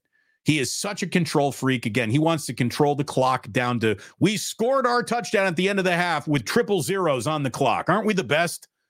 No, the best is don't burn forty seconds at midfield and shrink your own amount of opportunity and the plays that you can run in your playbook. You basically, Kyle took away the middle of the field from himself there more than the Packers did at the end of that first half because he had to either look in, be looking sidelines or they had to get something so short and underneath that they'd have enough time to run back and clock it because they only had one timeout left, which you need to set up the field goal. Like, Kyle, in big moments, gets tight. And that is a complaint that I believe applies to Saturday night. I believe it applies to past pay- playoff failures, and I hope it doesn't apply to upcoming playoff games. All right, here's my one complaint. And some people are going to say, well, this, this is not how it's done and this and that. I don't want to hear excuses. I just, I, I, you had no Deebo Samuel. To me, the 49ers value proposition. You say, do you think the 49ers can win the Super Bowl? Yeah, I fucking think the 49ers can win the Super Bowl. Why do you think that? Because they have Christian McCaffrey, they have Deebo Samuel, and they have Brandon Ayuk. Brandon Ayuk has got to touch the ball more than three times. Come on. Chris Conley and Ray Ray McLeod combined and, and touched the ball two times. Brandon Ayuk has got to touch the ball more than three times. I well, don't care yeah, how you do it. You, you can you can't out. go end around. You can't go an end around to Ayuk. You can't throw him a hitch. Ayuk's got to touch the ball. He's got to touch the football. When Deebo went out, to me, I thought Ayuk's got to touch it ten times, not three times. He's too good. I this guy agreed. was the best player on the field in training camp. His radius is endless. He can catch the ball up. He can catch the ball down. He can catch the ball in, out. Get Ayuk the fucking football more. Have him touch it more. Three touches for Ayuk ain't cutting it. He's got to touch the ball. He's too damn good. You're talking about one of the an all-pro wide receiver in a win you go you win you go you move on, you lose, you are going home. Three touches for Brandon Ayuk in a game where Deebo goes out in the first quarter. T- let him touch the football. How about this? If you're end old- around, run it to him. Can, any way you have to do it, scheme it, make him touch the ball. If you're only going to give Brandon Ayuk three touches, it better be because you got forty-five carries coming out of that backfield. And I was surprised that Kyle abandoned Christian McCaffrey in big moments and almost the running game in a one-possession game. And it does drive me nuts that we did not see Elijah Mitchell on the field. We didn't see Jordan Mason. Like, this team has one running back that's better than the rest, but they also have two other really good running backs that I think need to be involved in some way other than McCaffrey is hurt and cannot play. I think that Elijah Mitchell has earned a level of touches, and Jordan Mason should be used in some short yardage situations, if anything, just to take the load off McCaffrey for those high impact plays. I agree. Jordan Mason is got more. He's like a, he's got more energy right now because he doesn't ever play. He's so fresh. He's so big. He's so fast. My God. I mean, they found a way to use their back, Wilson. I mean, he's a young guy. It's not this is Jordan Mason's not a rookie. The guy is he's a bulldozer with speed. He's he's to me, he looks like a young Marshawn Lynch. They act like they act like this guy beat up Shanahan's family or something. Get him out there. I mean, what what what does people have against this guy? Jordan Mason is a beast. He's a total monster. And they never use him at all. I mean, come on, use that guy. Even if you, even if you used him three times a game, he's a power back who's who can run over you, through you. He's fast. Get him the ball. I agree. Short yardage. You, you're telling me you can't get Jordan Mason with three steps of speed and say go into the line as hard as you can. Oh, by the way. Um, I got to say this because on, on the rewatch, it was clear as day. On the McCaffrey six-yard touchdown, you know who absolutely kicked ass? Colton McKivitz. Oh, my God. Go watch that play again. He obliterated Wooten. Is, is that his name? The guy who got the field goal block was in there late in the game, and Colton McKivitz caved him in. McCaffrey ran into that end zone. Oh, that was a that block by McKivitz. I'm gonna I'm gonna talk to him this week about that block. He eliminated that guy on the goal line. McKivitz, McKivitz, tremendous block right there. I thought maybe the nastiest hit of the game came from Diamador Lenoir. He oh. absolutely crushed Dontayvion Wicks. I mean, just Dontayvion Wicks was shut out. Buried him, just buried him. Diamador Lenoir did a hell of a job. I mean, he put the kind of hit on him that we talk about, you know, like it, it wasn't dirty, but this is the shit that Mark Chimura was trying to talk about. He's just stupid and did it the wrong way. But you hit a guy through the echo of the whistle. You go out and you are just as physical as humanly possible. And you saw Diamador Lenoir coming up from any and all moments, looking to squabble with somebody, a lot of post-play, pushing and shoving and staring into the other dude's face mask and barking at each other. Like, I love that shit. I love that shit. And Diamador Lenoir, he took a big step forward in my, like, oh. guys I like watch and play wish list last night. He was phenomenal. He He's, seriously, that guy is, and I, you know, I talked to him earlier in the week, and he was the one guy who, I love the I love corners because they're cocky as hell. If you show me a corner that's like kind of like, well, I don't know, hopefully, don't draft him. Right? You, you got to be a corner. You know who would have been an awesome corner? Pat Bev. If you got Pat Beverly and made him a corner, oh my God, he would have been an all-pro corner. He's a decent N B A player, but he would have been a ridiculous corner. Russell Westbrook. Yeah, just I mean, he would have been the tallest corner of all time. But but I mean, pesty as hell and just cocky with a swagger. And you know, Jahmyr Gibbs this week was like, we're not going to lose. You know, and I love guys who who are not afraid to to say how they actually feel. You know, you could say, well, they almost lost and he would have looked bad, but you know what? So what? He believes it. And I, I, I, I that kind of conf you need when you're going to be going backpedaling, trying to mirror four, three wide receivers up and down the field. They know where they're going. You don't know where you're going. You're just trying to mirror them. It takes a special level of confidence and swagger and belief, and Demo's got it. He's he's awesome, man. He was absolutely phenomenal last night.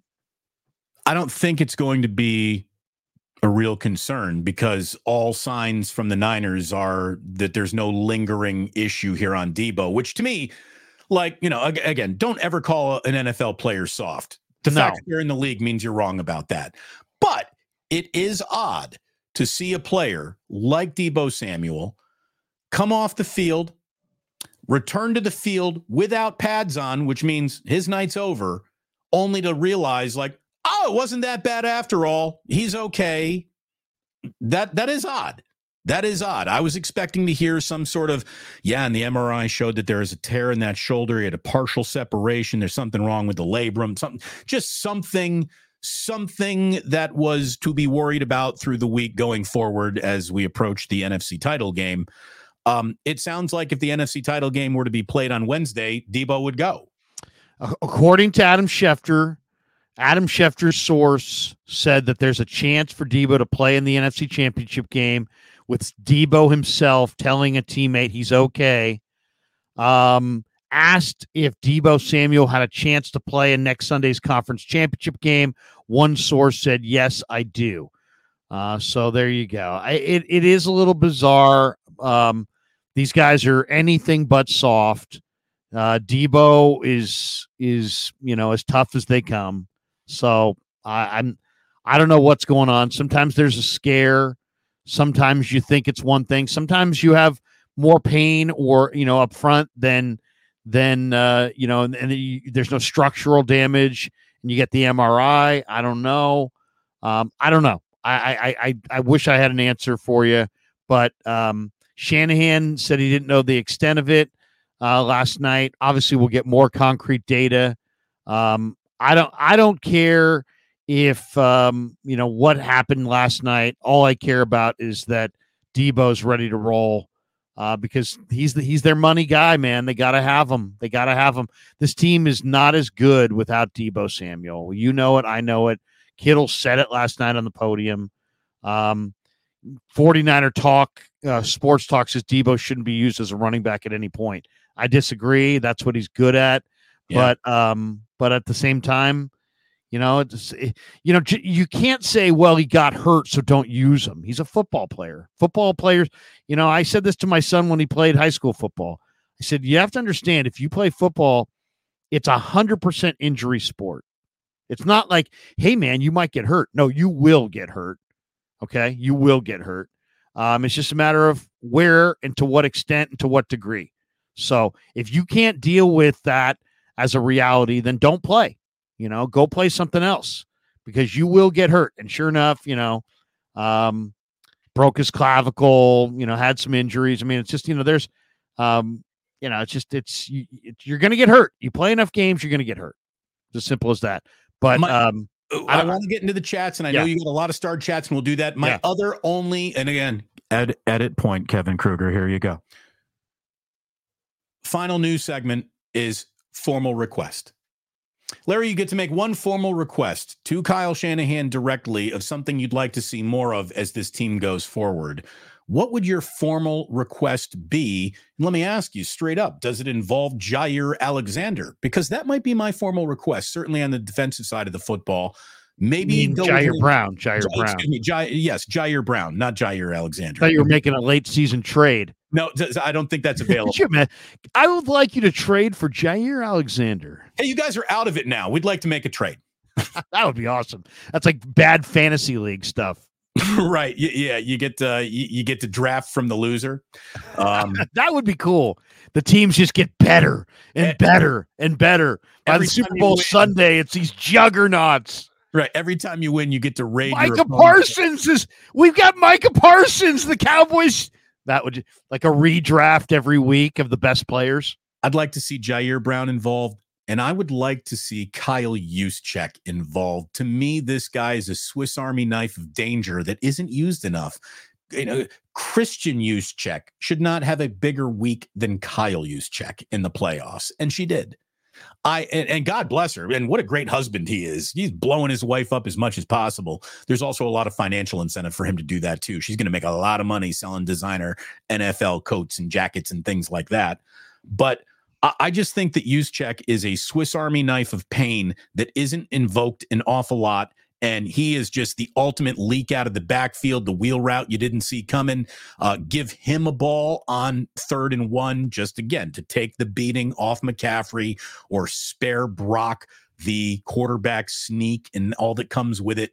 Um, I'd like to see Juszczyk more involved in Jahmyr Brown. Those are my formal requests. Larry, what's yours?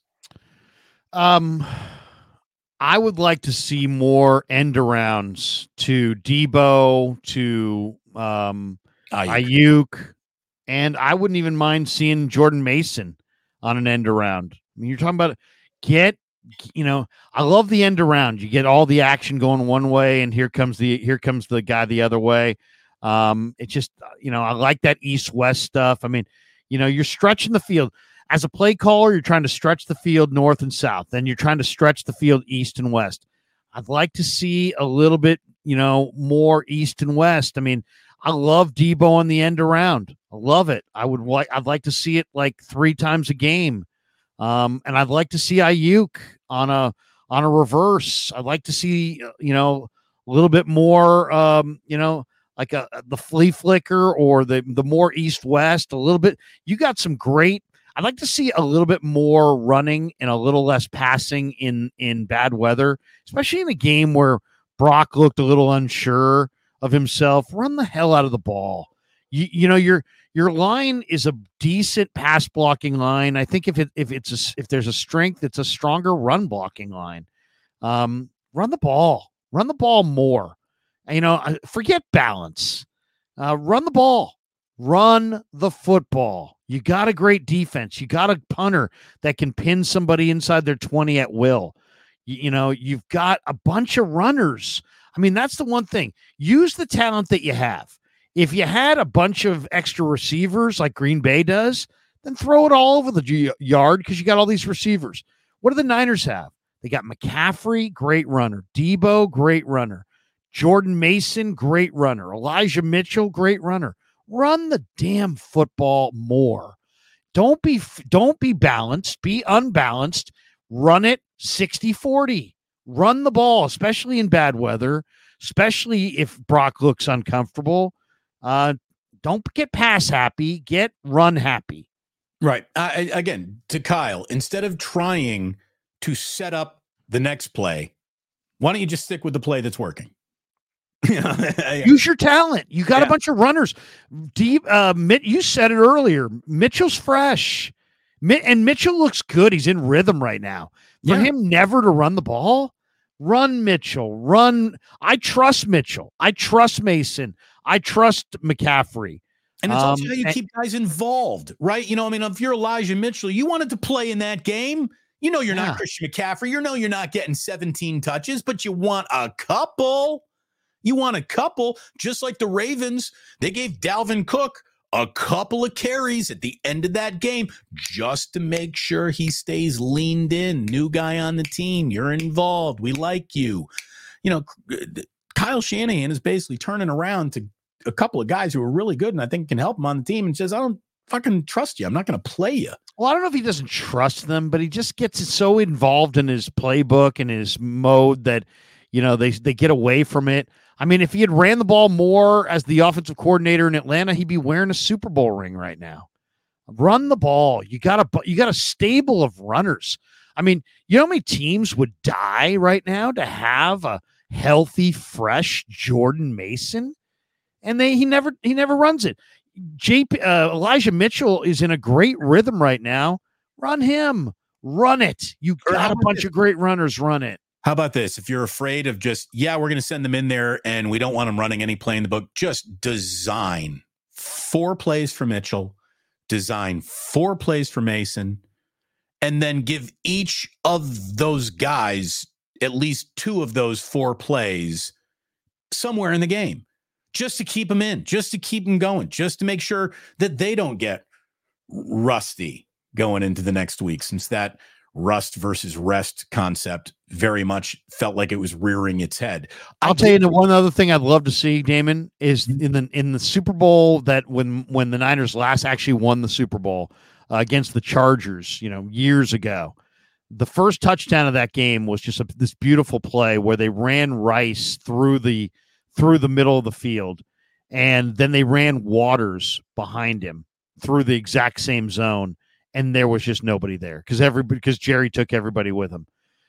Do that same play and substitute Jerry for Ayuk and substitute Waters for McCaffrey. And to me, I, that you run Ayuk through the middle of a zone, he's going to take those safeties with him. And then you run um, that same play, but with, you know, that you connected Steve Young to uh, to Waters, connect Purdy to a wide open C M C. I'd like to see them use C M C as a receiver a little bit more strategically in the next two games. By the way, I just saw Kojo, old producer over at K N B R. He's in Kojo the is in yeah. the house. Anthony Kojikari is hanging Love out. Kojo, Kojo. He's a, he, well, he's a big Lions fan. He's a Detroit guy, so he's he's he's Lions. Uh, already. Hey, you know what? You're putting the cart before the horse, there, you, Kojo. You get there, young man. Don't start telling me about Fish's second set until we've made it through the first set. He's a big Fish guy. Uh, okay, so, Larry. You mean he likes uh, salmon and that kind yeah, of thing? Yeah, absolutely. He loves halibut, flounder. Um, let's go ahead, guy. Larry. Let's get, let's get into these Super Chats. We certainly appreciate everyone supporting us through Super Chats. Tip your bartender, and uh, thank you very much. Hit like, hit subscribe. Uh, let's see. We, we got, what, a couple thousand people in the room between the two of us? We'd have a couple thousand likes right now. Go, go, go, go, go, go, go, go, go. Hit the like Seriously, button. If everybody could hit like and subscribe, that would be great, and hit that notification bell every time we go live on either channel. You'll, you'll be notified. It doesn't cost a penny. We're putting out a lot of content. We're going to continue to put out a lot of content. Um, and hopefully you guys are enjoying that content. We really appreciate every, appreciate every single one of you guys. If you're a fan on over on Damon's channel, please like on my channel. If they're if you're a fan on my channel, uh, we got thirty-four thousand or whatever, almost closing in on thirty-five thousand. Do me a favor, go check out Damon's channel as well. Like and subscribe over there. Help build him up so he can get to thirty-five thousand. Um, hit that like button, y'all, as uh Tio just said. All right, here we go. Ready for the supers. Hit me. Tristan Russell has become a YouTube member. There we go. Let's give a nice little clap to Tristan Russell. Golf clap. I mean, Tristan's a tough name to root for, unless, of course, you're a member, in which case you're the best Tristan there is.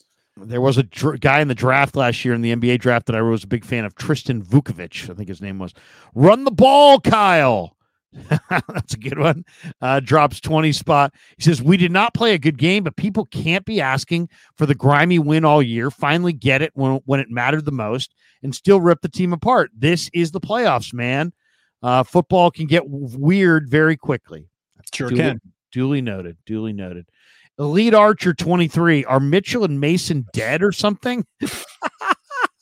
Look at that. You got the two freshest muffins in the muffin basket. You might as well use them. I would love, I would love to ask uh, Kyle Shanahan that question, like in, on the on the podium.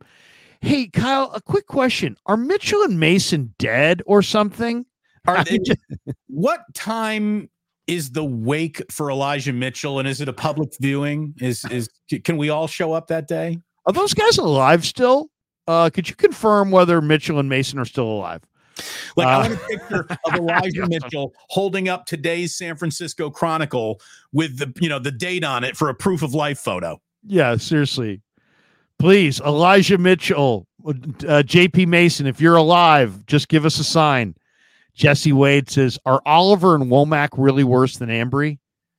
I mean, seriously, what has Womack got to do to get on the field? Womack, come on. He was inactive yesterday. I, I got to question that one, too. I mean, seriously, I, I, I realize he's young. I realize he's allowed some some uh, receptions, but he's been right there when he allows these receptions. You're going up against a Packer team that had like five good wideouts, and you didn't you didn't activate Samuel Womack. I mean, come on, man. I mean, I, I gotta, I gotta question the wisdom of that. I, I seriously, you don't tell me that you have fifty-three other guys that are better than Samuel Womack. I, I'm not buying it. You got. By the way, let's not confuse a bad night of football with Ambry Thomas being a bad football player. No, I Ambry's good. He's been the key I, to the uh, success this year. Yeah, Larry, I think he's among the most improved players. He made some good and, plays, too. Yeah, yeah he's, he's one of the most improved players on this team, and he allowed this everyone to sort of find their own level, their own water level in this secondary. Um, but he, he, he needs to be better, and cornerbacks have to have short memories. And so wipe it clean, Ambry. See you in the N F C title game. Seriously.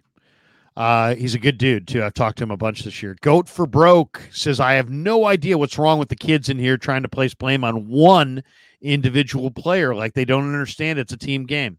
Hey, you know what? It's the chat. It's the chat. You know, the old saying, I always hated it is what it is. I'm yeah. going to replace that with it's the chat. It's the chat. What are you going to do? It's some, pe- some people are just angry.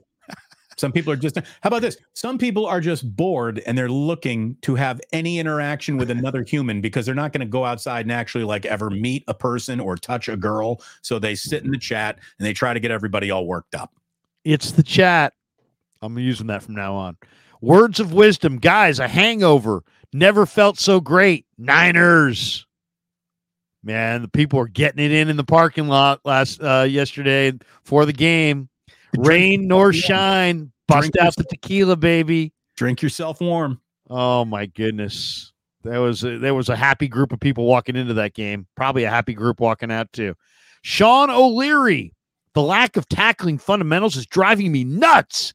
Safeties and cornerbacks tossing shoulders into running backs and tight ends, only to have them bounce off and give up five more yards. Wrap up. How is this not a point of emphasis emphasis for coaches? Yeah, dude, how many times did Aaron Jones have four bodies around him and nobody's rapping? By the way, Aaron Jones just spent a month running all over every N F L team that he saw on his schedule. He yeah. had a hell of a month. But wrap up, man. There were, yeah. They got a, a lot of bodies around him, a lot of hats on him, but don't try to hit everybody. Rap, rap, or go low and take the guy out low.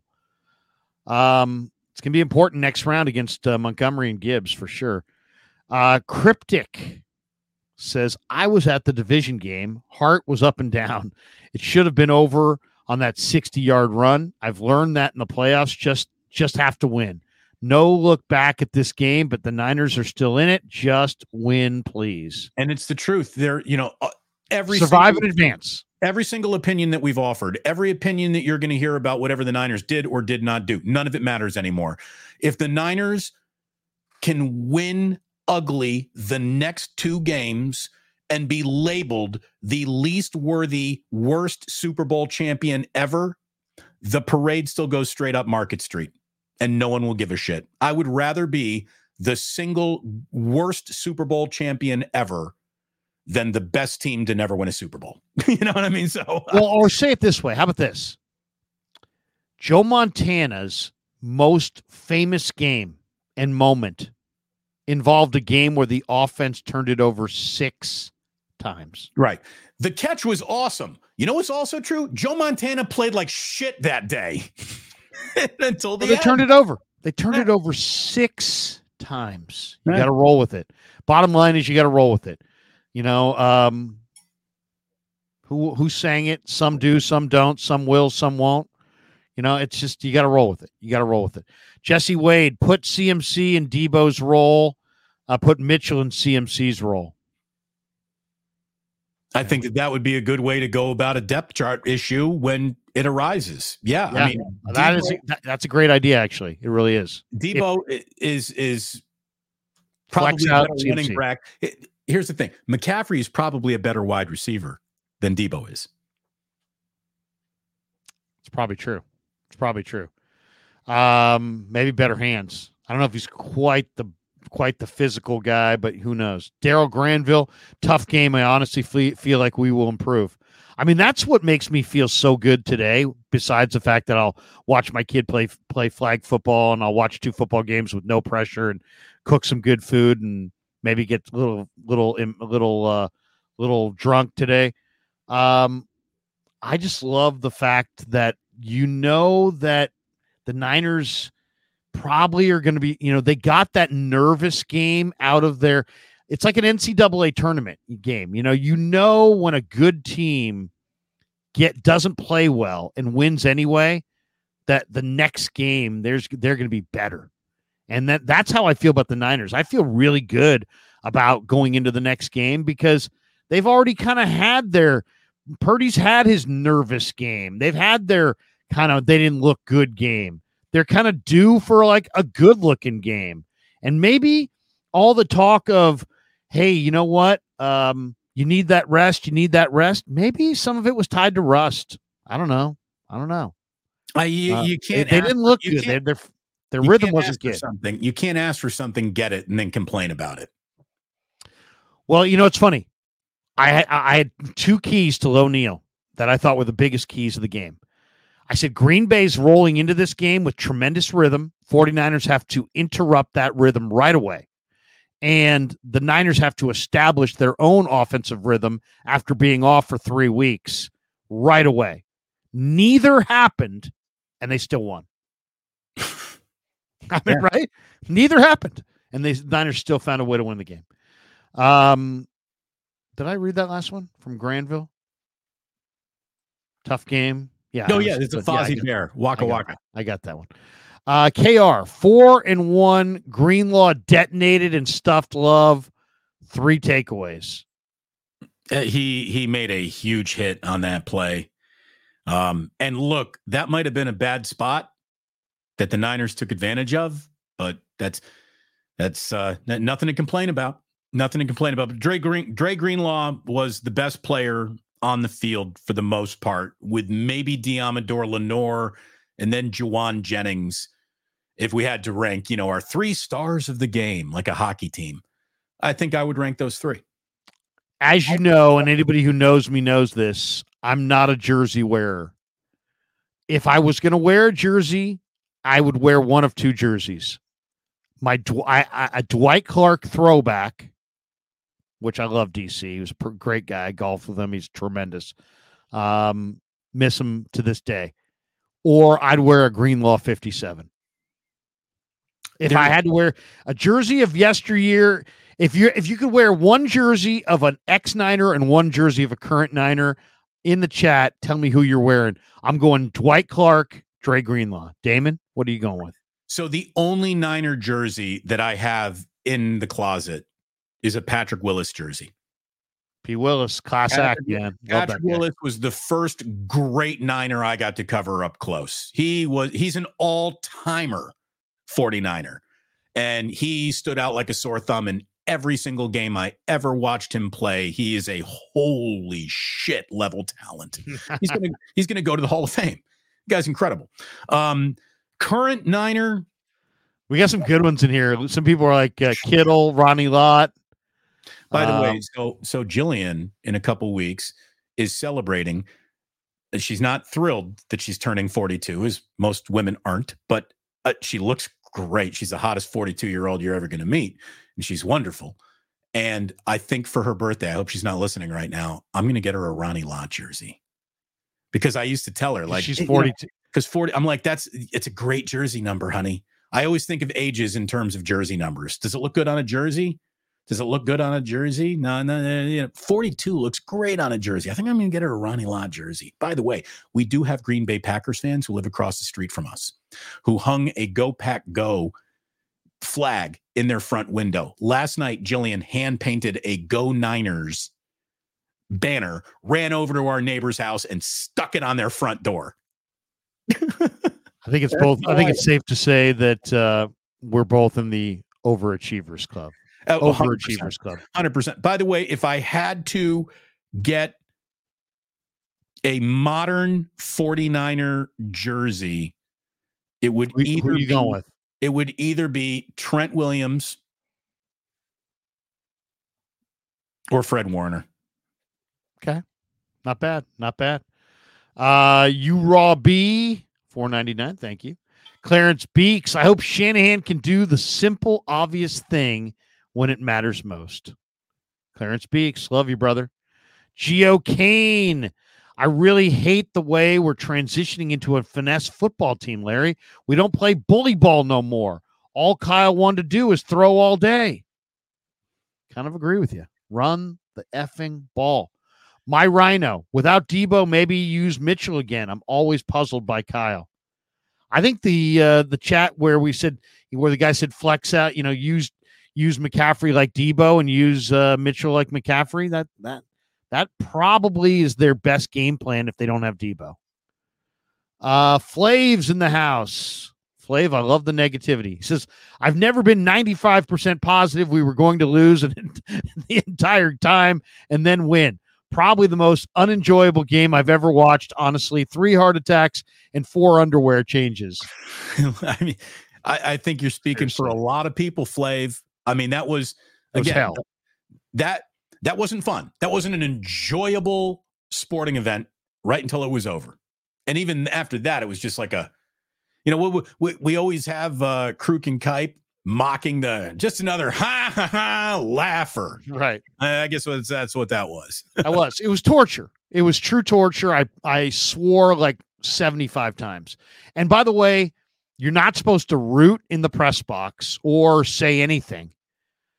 But when Dre Greenlaw caught that second interception, I'm like, get fucking down! I'm like, go down, go.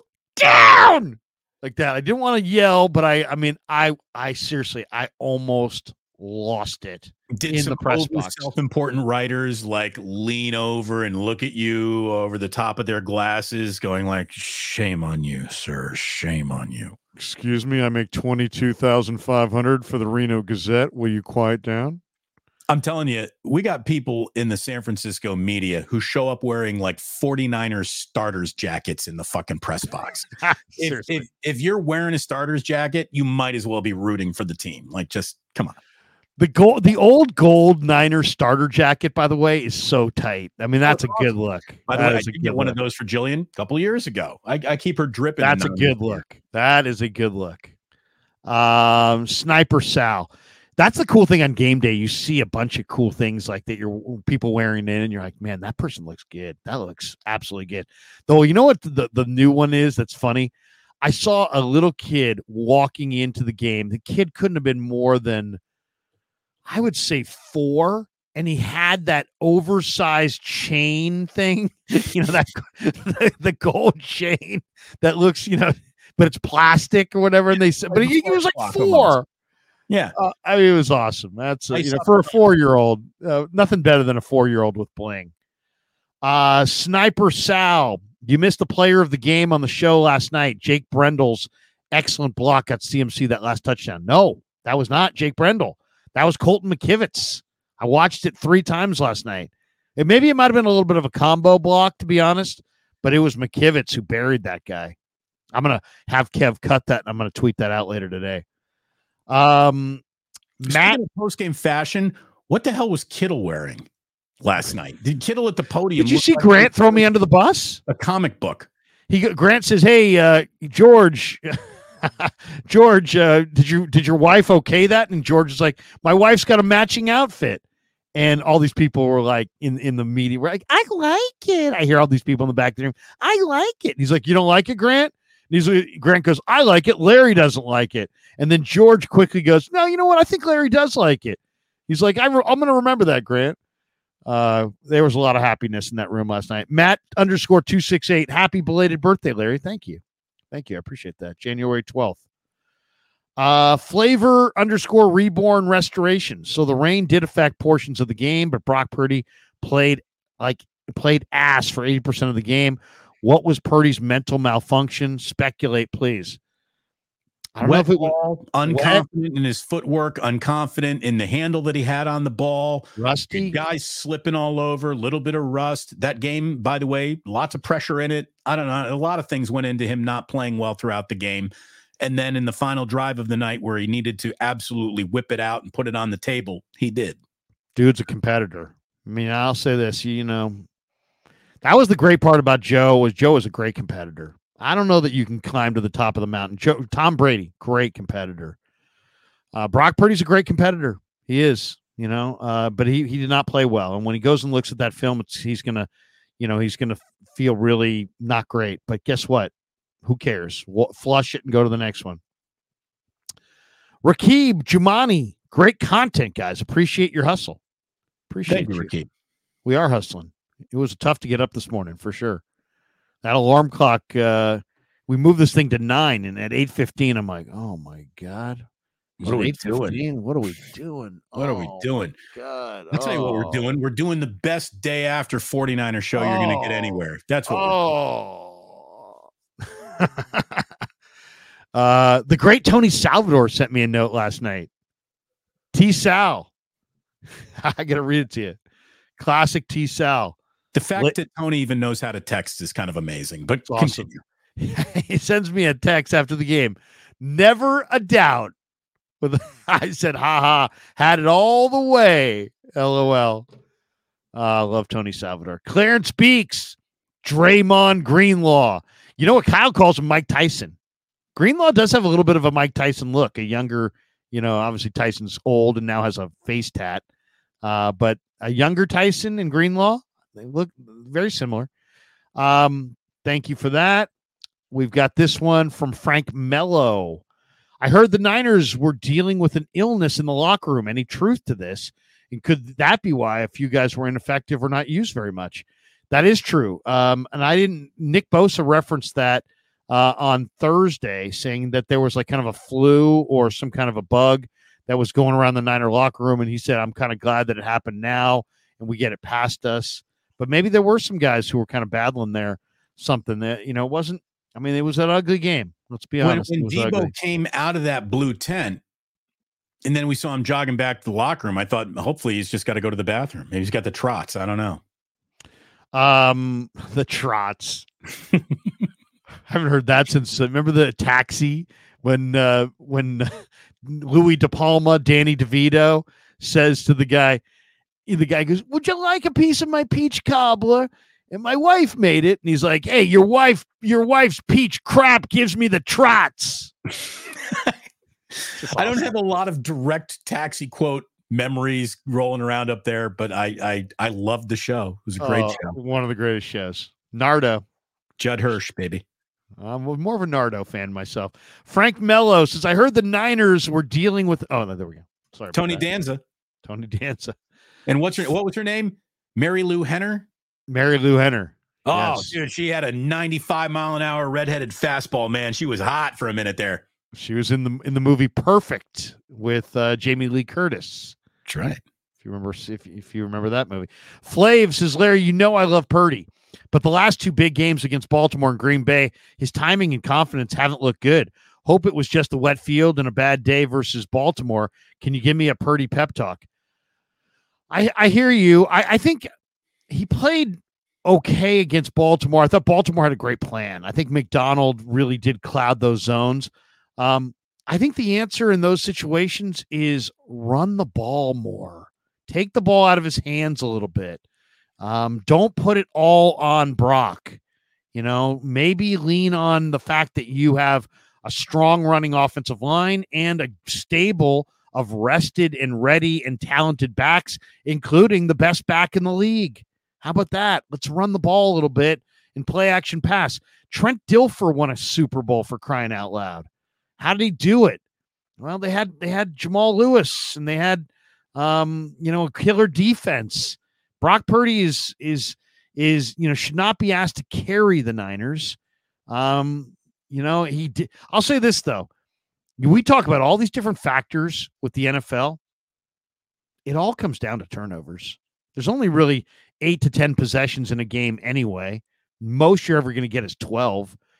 The Niners were plus two in turnovers. The Niners. That's got why they the, won. The Niners got the two picks that the Packers dropped. Yeah. If the Niners had been minus two, they would have lost. Oh, well, down. You can say whatever you want about Brock, but this, the box score shows no turnovers. Look at it this way. Even at plus two, they still almost lost. So, yeah, they're minus two. They're in a lot of trouble. Yeah. James Foster, Drake Jackson, and Farrell injuries are hurting. Hey, is Farrell done for the year? They put him on I R. I R. He's done for the year. Cleveland's not, a, not playing another down this season. Oh, man, that's a that's a kick to the gut. And Drake, great dude, but just had that week one against Pittsburgh. Haven't seen him. Had the knee injury, and, you know, he's he's a twenty twenty-four proposition at this point. Go for broke. When the game plan includes Deebo, who, as we know, is a huge factor, when he goes out, do you think it's easy to change the game plan on the fly? No, I don't, clearly. But um, you got to get more than three touches to Brandon Ayuk, especially with no Deebo. Well, and again, if your game plan was Debo's going to get sixty-five touches, you better have a plan B, because anyone can get hurt at any time. So yeah. I was surprised to see that that just, it felt like the game plan stalled the minute Deebo went out, and and and what to do next was hard for Kyle to figure out in a few moments there. And and what to do next on a team with this many weapons really shouldn't be an issue. In a lot of ways, yesterday was the exact repeat of the Cleveland game. You know, Deebo went out in the first quarter in the Cleveland game. The rain came. Brock looked like he struggled with the rain, and the Niners' offense looked totally disjointed. Kind of the exact same thing happened last night. Um, Luke Luna, not a super, but he says, Larry, the main thing that scares me about this team is Kyle's arrogance. The way he started the presser last night may cost us on the field, and I love Kyle. He's our coach. He's stubborn, man. He is stubborn. He, um, it feels like sometimes he chooses the harder route in the name of, let me show you how smart I am. But I wouldn't trade him for really any other active coach in football if you wanted to factor in where they are in their coaching cycle, how young they are. Uh, he's good. He's really good. But sometimes I do think his, his tendency to be a little bit too clever kind of gets in, in his own way, and his his quest for perfection and controlling every millisecond of a game, I think, gets in his own way a little bit at times, and it certainly got in the way of how they played the end of the first half. Damon, do you, did you like going to school? Did you enjoy school? I did. I did. I wasn't a great student, but I enjoyed school. I liked I liked being there every day. I was I'm, I might not have done my homework, but I will participate in this class. I'm a, I was a hand raiser, not a note taker. Did you sit in the first row? Did you sit in the back row? I did. Another thing that I always did was I was sort of up front and center. I wanted to be accounted for. Do you like I taking tests? I wanted the teacher to feel me in the room. Did you like taking tests and quizzes? Not really. That's that's that's that's when it, it kind of went. Bleh. Go for broke is throwing us a pop quiz. Who was the only home team to win a Super Bowl in their actual home stadium? Was it I Tampa? Know. I think it's the Rams, isn't it? Wasn't it the Rams over the Bengals just two years ago? Wasn't that game at SoFi? I think it was Rams over Bengals two years ago at SoFi. Go for broke. We're going to need confirmation. Uh, but I'm I'm going Rams over Bengals at SoFi. I thought Claire, it was Tampa winning in a half-empty Randall James Stadium because of COVID. Against the Raiders? That was in San Diego. No, no, no, no, no. Tom Brady. Tom Brady Buccaneers. Uh, over the Chiefs? I don't know. I smoke mm, a lot of weed. I can't remember where all these Super Bowls get played. Smoke a lot of weed.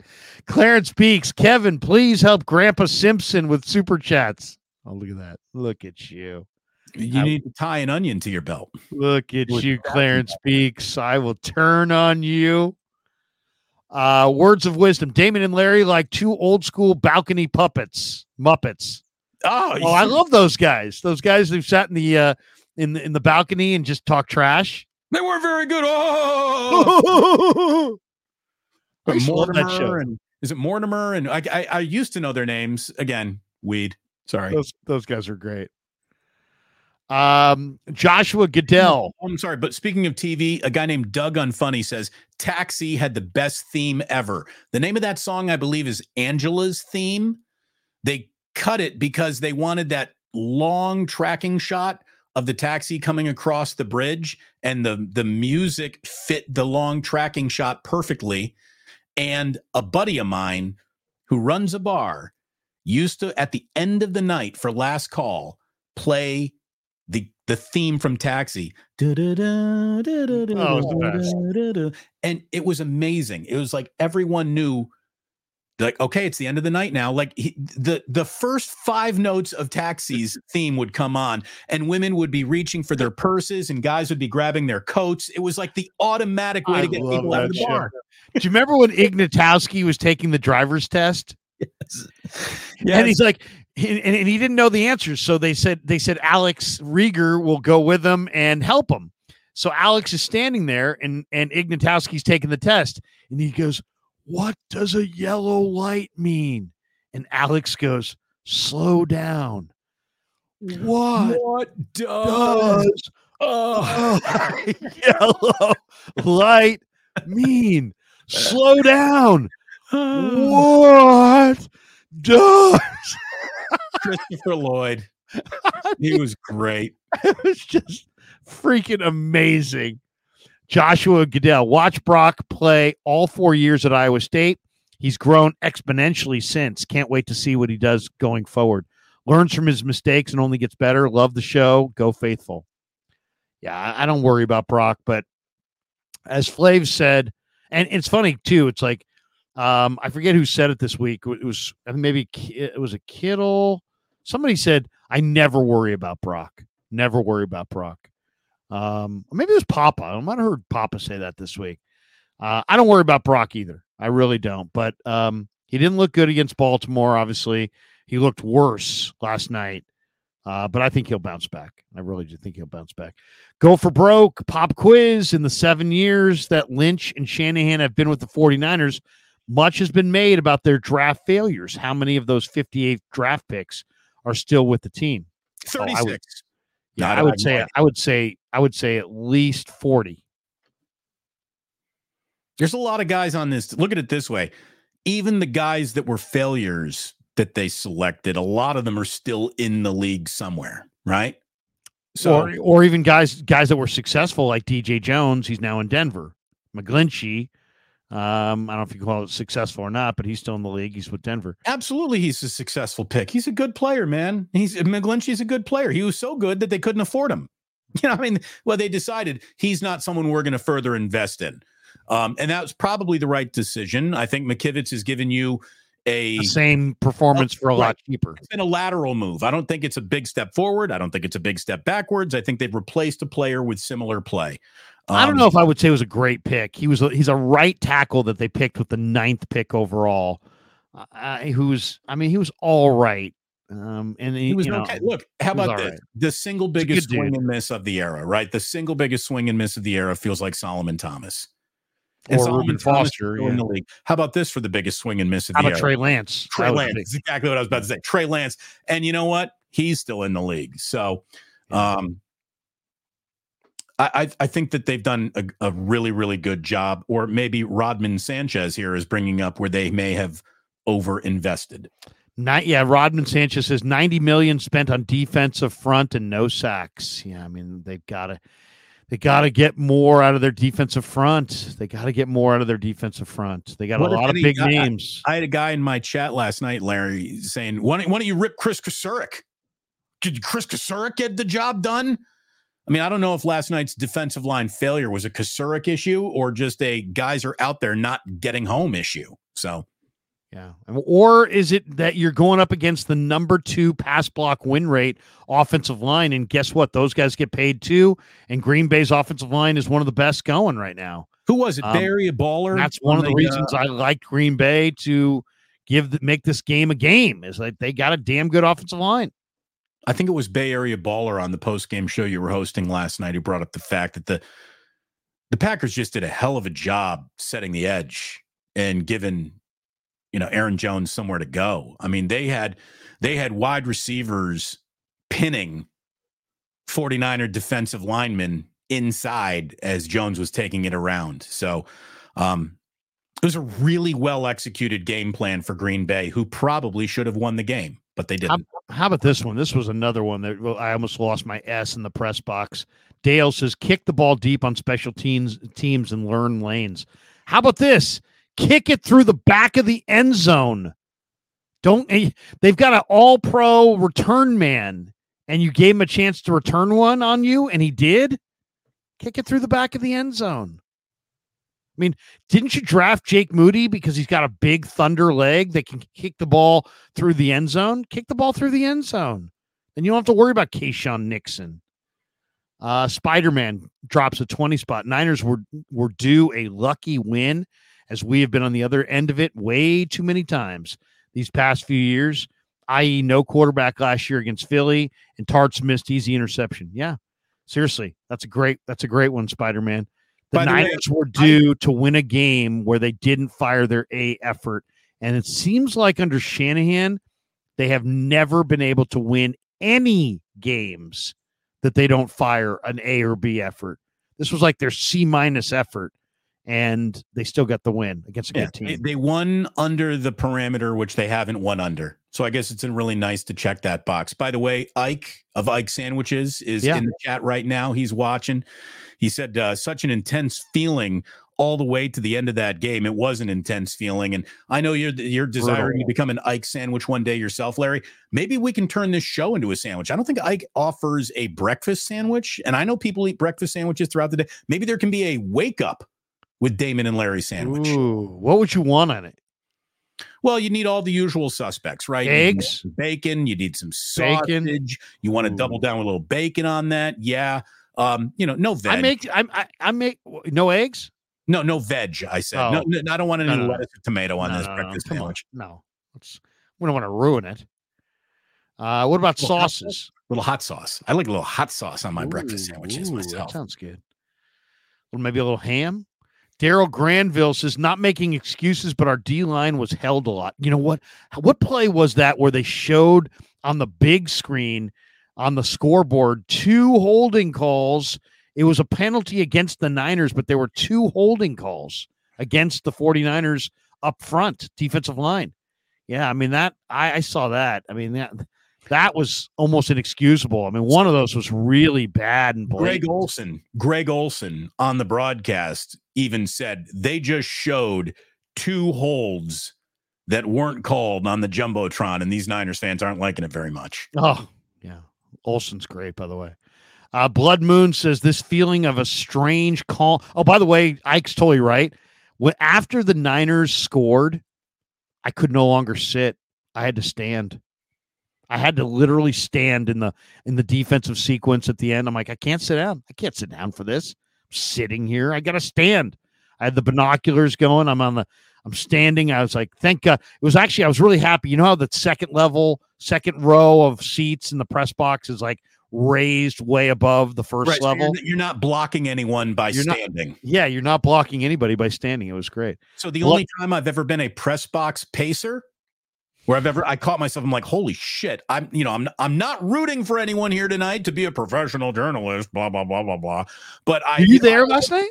No, no, no. The oh. only time I ever got up and was literally pacing because I had so much nervous energy with the last three outs of Matt Cain's perfect game. Ground ball to, uh, uh, who was the third baseman at the time who took a weird step back? Joaquin Arias, I think. Joaquin Arias took a step back. I, I almost, I gulped. I was like, "Oh my God, is he gonna, is he gonna gag this?" And then he threw a strike to first. But yeah, um, last night was torture, absolute torture. Not a fun game to watch, but you know what? Remarkably fun to watch on the replay. Uh, Blood Moon says this feeling of a strange calm heading into the N F C Championship. Brock and company needed this grimy game, and yet this calm feeling. Niners are feeling it. Uh, the fire turned. What was that? Turned up. Turned. Yeah, turned. Been turned. Turned up. There you go. I love it. Words of wisdom. What jersey? Michael Val- Valencia, my two-year-old son. Uh, kid has a rifle for an arm and is accurate. No joke. In twenty years, he will be the 49ers starting quarterback. There you go. On the back of a jersey, we'll see wisdom, and we'll know like who it is. I like that. Getting my Valencia jersey. Two? He's two? Oh, wait, oh, oh, Words of Wisdom's name is Michael Valencia. Oh, okay. okay. But I mean, he's got a two-year-old son that's got a rifle? Get that kid some pads. I mean, you might want to put that on YouTube right there. You got a two-year-old doing anything. Two-year-olds just firing darts here, Larry. Seriously, I saw a kid who couldn't have been more than three or four taking batting practice with wiffle balls and just ripping shots. And I was like, that kid is going to be awesome. That's that, kid, that kid's going to be like Tony Gwynn and Wade Boggs and George Brett all rolled into one. Do you ever, uh, I mean, I know you might say yes to this too, because you're also friends with them like I am. You ever watch Eric Burns's kids yeah. hit wiffle balls? Well, like Burnsy, you know, Burnsy play, throws hard to his kids, and I've seen, I follow his kids. I follow him on the I G, and you know he's his kids are playing youth ball, and and they're in all these travel tournaments, and you can just tell his kid's going to be awesome. His kid's going to his kid's so precocious. His kid's so like ahead of everybody else. He's parking shots, and he just looks awesome. Um, Anonymous Magnus says Jennings equals dog. Like you guys said recently, with the game on the line, real 49er fans wouldn't have second thoughts throwing to third and Juwan. Yeah. You know what Juwan's real name was at birth? No. Benny. Benny. Really? He told the story this week. Guy Haberman asked him about it. He's like, where did Juwan come from? He's like, my dad named me Benny, and my brother said, uh, you know, I don't like that name. I want him to be called Juwan. And then I went with it as well, and I kind of like the name Juwan. So, um, his and real name's Benny to, to, to confuse everyone always. So now he's he's he was Benny Jennings. Now he's Juwan Jennings. Benny Jennings sounds like the fastest dude on the field, though, doesn't he? Yeah. Oh yeah. Are you kidding me? He's four two five. Benny Jennings. Benny Jennings, dude. He's smoking dudes out there. You can't stop Benny. Maybe Benny it's Jennings associated with Benny and the Jets, and you know you just. Now maybe. I named my third child Benjamin. But I never call him Benny. I so, think of, every time I think of Benny, I think of Benny Hill. You know what? It, so we named, you know, Jack. Jack is Jack, and Jack is Jack's proper name is Jack. It's not John or you know anything like that. It's Jack, Jack Bruce. But we call him, and he calls himself Jackie, and I love it. I love Jackie Robinson, Jackie Gleason, Jackie Martlin. Like I, I'm a big Jackie guy. I like it. By high school, he's going to be known as J B. Probably. J B. What's up, J B? Well, he's also, his middle name is Thomas, so it might go J T. J T. J T. Uh, Black Pill Phil. The fourth quarter comeback will have positive ripple effect for the team. Now that this team has seen Brock do it, it will inject more confidence. I don't think they didn't believe in Brock. I think it's a little bit more about Shanahan. I mean, who, who do you think gets more out of yesterday? Brock or Shanahan? I think it's more Shanahan, to be honest, because Shanahan was the one that was oh and thirty. Uh, Brock's, you know, I think Brock is kind of thought of as clutch, and I think he's played big in big moments. I think Shanahan needed that one in some ways. Well, I also think Shanahan needs to get a little religion as to what he should have done, and maybe, maybe think, you know, how how can I be better at the end of halves? How can I stick to a easier to win with game plan, like just run the ball? When it's a one possession game, I mean, he was asking Brock to do an awful lot on a night where Brock was not on it. Um, and I hope he learns that. I hope that's the lesson he takes away. Old Dirty Hungus says game, recognize game. Green Bay came in hot. Luckily, our fucking around wasn't following. Uh, we'd be finding out. Or we'd be, we'd buy. Wait, wait, my, what, what, what, am I not reading here? Game recognizes game. G B came in hot. Luckily, our effing around wasn't following. We'd be finding out. Let's effing go. Whatever. It's good sure. stuff. It's cute, cute, cute baby in that picture. That is cute baby. Old Dirty Hungus. Thank you, buddy. There you go.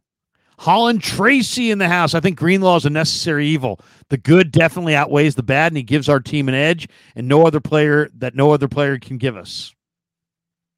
I don't know if there is too much bad, yeah. other than he didn't get down. The guy's a bad, bad A. Um, I, I think he's I think he's one of the most underrated players in the game. I wouldn't trade that guy for anything. By the way, you know who's on the sideline last night? Azeez Al-Shaair. You're probably missing m- missing oh, home right now, right? Seriously. Azeez is a great guy. Uh, once saved his family from a fire, a kitchen fire in his house. Saved his entire family. How much uh, longer are we going here, Larry? Uh, well, you got you got you got a potty break? I got a potty. I, you you want, want to go full screen for a minute? You deal yeah. with the supers, and then I'll come back and we'll wrap sure. things up. Yeah. Thank you. All right, I'll be right back. This carafe of coffee kicked my ass today. There you go. No problem. Um, well, how great would it be to have Azeez back? He's a free agent this offseason. He's going to get paid. He's not coming back, but uh, man, I wish. A man can dream. Uh, Chef Craig's three sixty, debunk that N F L, that the N F L scripts the games. Conspiracy trash, right? Teresa and I love this show. Well, thank you to Teresa. Thank you to uh, you, Chef Craig's. Um, the N F L, it's not scripted. It's not scripted. Not scripted. Don't even think it. Uh, Christopher Walker. If Kyle can't win the Super Bowl with this team, I say move on. More of a fan of coaches that were not born into it and handed the first opportunity because of daddy. Uh, I mean, come on. You know how many, you know how many, uh, you know, second generation coaches there are? I mean, Bobby Slowick's dad's a, a coach. Uh, all these guys who, who, you know, are Kubiak's. Uh, they're all Gary's kids. Um, you know, Belichick's kids are in the business. You know, there's just, it's just, it's oftentimes passed down, but you got to cut, you got to make your own hay. I mean, Mike Shanahan may have helped Kyle Shanahan get started, but Kyle Shanahan's his own man and has to be a, has to stand on his own two feet. Um, I'm not as big of, I don't take an issue with that as much. We've got K R. He says, no sacks, but Bosa forced that Love interception. Yeah. Yeah, Nick Bosa had five, five hits on the quarterback. So the Niners only got, I think, six total hits on the Q B. Let me double-check that. Niners had six Q B hits, five for Bosa, one for Kinlaw. You know, that's that's my point. Somebody not named Bosa hit the freaking quarterback. Please, please. We're, you know, the Niners are going to need that in a big way. Pib Ford says, hey, here's four ninety-nine. Thank you. Thank you. Thank you, Pib. Flav in the house again. He says, Larry, you put my last post up and then talked about the trots and moved on. It's okay, though. Is there anything you guys have, have seen from Purdy versus Baltimore or Green Bay that, that you're really concerned about? Um, no. Uh, well, yeah, I would say I didn't like what he had on the ball yesterday. He didn't have anything on the ball. Um, I think you know, was because of the weather. I think it probably was, and that. But like you know, you know, it's funny. There was a lot of people that complained about camp interceptions.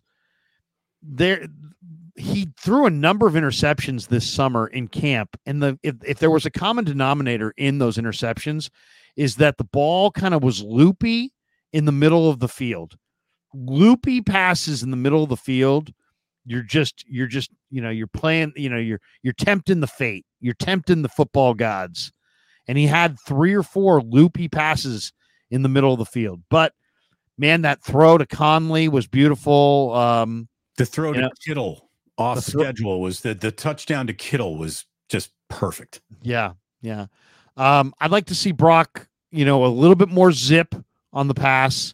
Um, I'd like to see Brock, um, you know, his footwork be a whole lot better than it was against Green Bay. Um, and I'd like to see Shanahan not lean on Brock so much. I also feel more comfortable with Brock throwing outside than I do throwing inside. Um, and he seemed like those interceptions were inside inside passes against Baltimore. Some of the prop, some of the mistakes he's made. You think about the Cincinnati game, they're inside. I'd like to see him be a little bit more circumspect inside. I still want to see him let it rip. But um, I want to see a little bit more juice on some of those inside passes. And I yeah. thought the footwork yesterday was uh, really poor.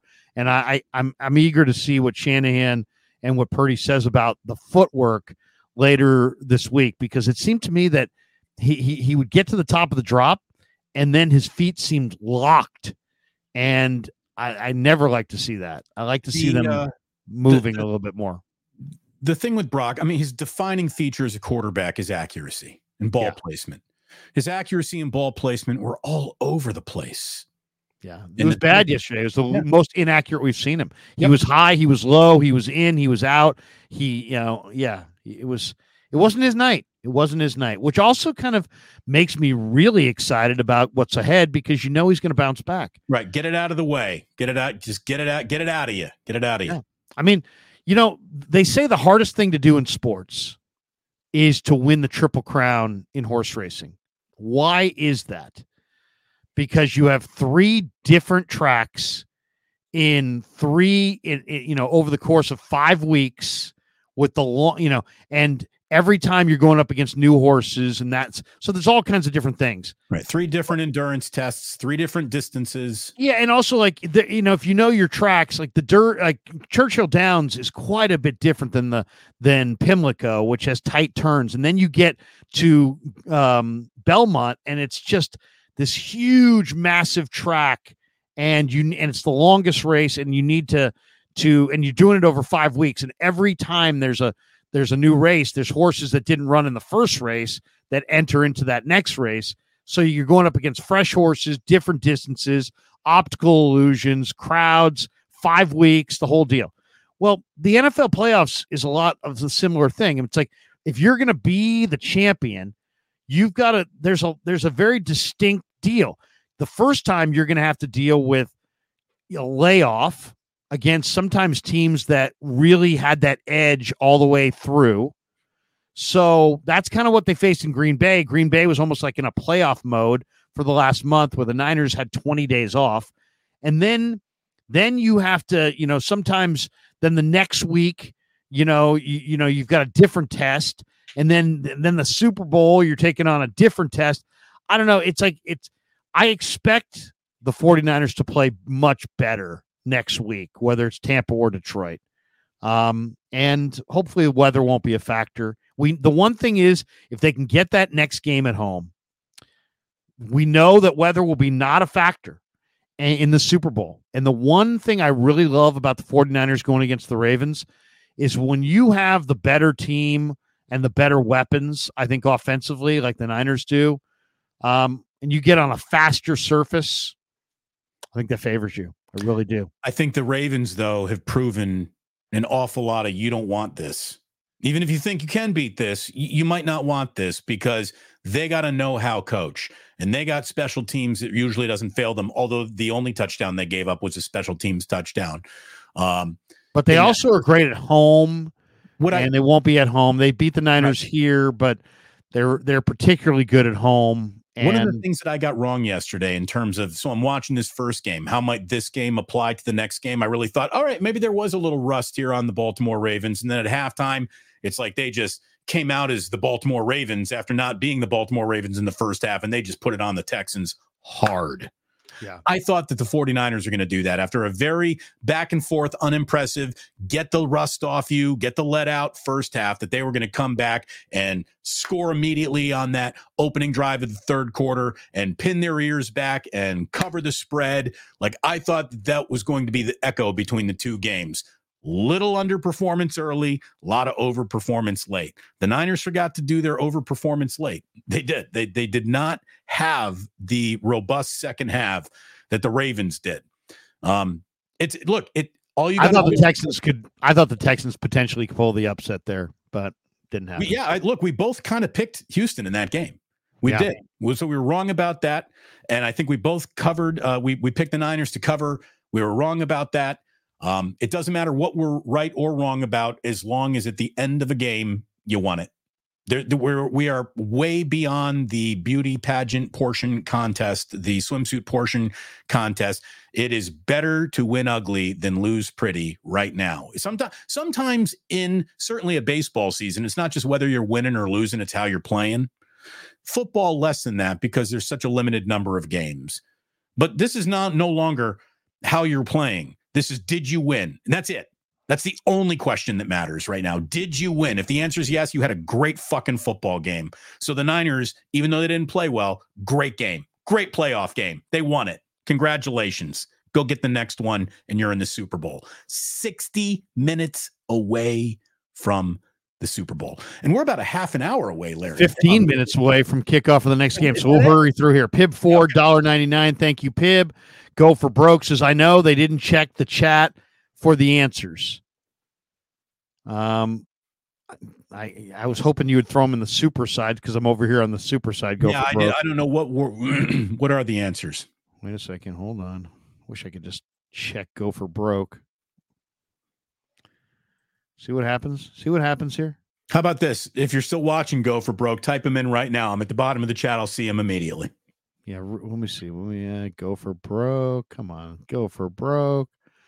There's probably a way to check here. Uh, okay, I can't do it. Doesn't really matter. Uh, all right, here we go. Holland Tracy says, I had a conversation with Matt Cain about how nervous I was during his perfect game at Lowe's. About as genuine of a guy as you'll ever meet. Yeah, Matt Cain's a good dude. Good dude. Very good dude. I did the very first interview ever with Matt Cain in the Bay Area because I was on the radio that day when he got drafted. He was a high school kid. The Giants drafted him out of high school. And I forget who it was with me, but we did an interview with Matt Cain. And he was always, always a nice guy, even back as a young high school kid. Uh, J Fig nine oh niners. Will this silence the Purdy haters on the final game-winning drive? I wonder what the next excuse it will be. C M C was clutch, fire. Yeah, no, they'll always be haters. Um, what's the old? Uh, what's the the rapper uh, that that uh, Robert Saleh quoted earlier? Uh, Rico, whatever. He's like, if you ain't got no haters, you ain't popping. There's that. Look at it this way. Um, I'm really looking forward to the Amy Trask or whoever offers it up. There are four quarterbacks remaining. Well, right. Three quarterbacks and Brock Purdy. Yeah, exactly. That'll be the next. That'll, that'll be tomorrow's show. Right, right, right. Supposedly, um, um, uh, Shannon Sharp's already gotten into the ripping. So there you go. Josh Dowling, it's so tired at this point. Josh Dowling, the whole oh and thirty went down five in the fourth is B S. Two years ago in Green Bay, we were down seven, then a blocked punt to tie the game. So I don't know where they get those numbers, but they're wrong. But that was in the fourth.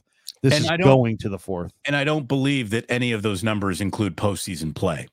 That's a regular season statistic. So to apply a postseason win to it, I think is where that, that falls apart there. Well, so then in other words, he still hasn't done it because it's yesterday. Done. Yeah. Pib Ford says, here we go. I kind of want the Bills, not the Ravens. Hashtag San Francisco. Um, I could see Bills. I could see us to see Chiefs. Jimmy Kwan, San Francisco. There's nothing, there's nothing but a headache coming out of the A F C. The yeah. Super Bowl's not assured to anybody. Oh, I know. It's going to be tough. Jimmy Kwan says San Francisco versus Green Bay was literally Kyle versus Kyle. They know each other like Shanny and McVay. Difference was the players. Go Damon, banging moms, L O L. Thank you. Deebo, hopefully he's back banging moms next week. Christopher Walker, that's a, do you like being associated with the phrase banging moms? Hey, it, uh, if it didn't bother uh, Pat Burrell, why should it be bothering me? Yeah, there you go. Do you know who I am? Christopher Walker. If Kyle Shanahan's arrogance cost the 49ers like the Fal- like with the Falcons and the 49ers already, I say move on. He's very smart, but I said, in my opinion, first win in the fourth quarter when down by five. Move on. It's easy to say move on, but I would I would co- counter that with move on to who? How about this? Unless you're bringing in Bill Belichick, I don't like it. Go for Broke says he just reposted. Did you see him? Wait, here we go. I think I see Go for Broke. Here we go. Uh, thank you, Go for Broke. He says, Tampa Bay Buccaneers in twenty twenty at Raymond James Stadium. The Rams also won a Super Bowl at their home stadium, but since it was an odd year, twenty twenty-one, and being an N F C team, they were designated the away team. Ah, okay. Still their stadium. But, okay, so Tampa Bay Buccaneers. I look at it this way. Larry, technically we both got that right because we both said, you said Rams, I said Buccaneers.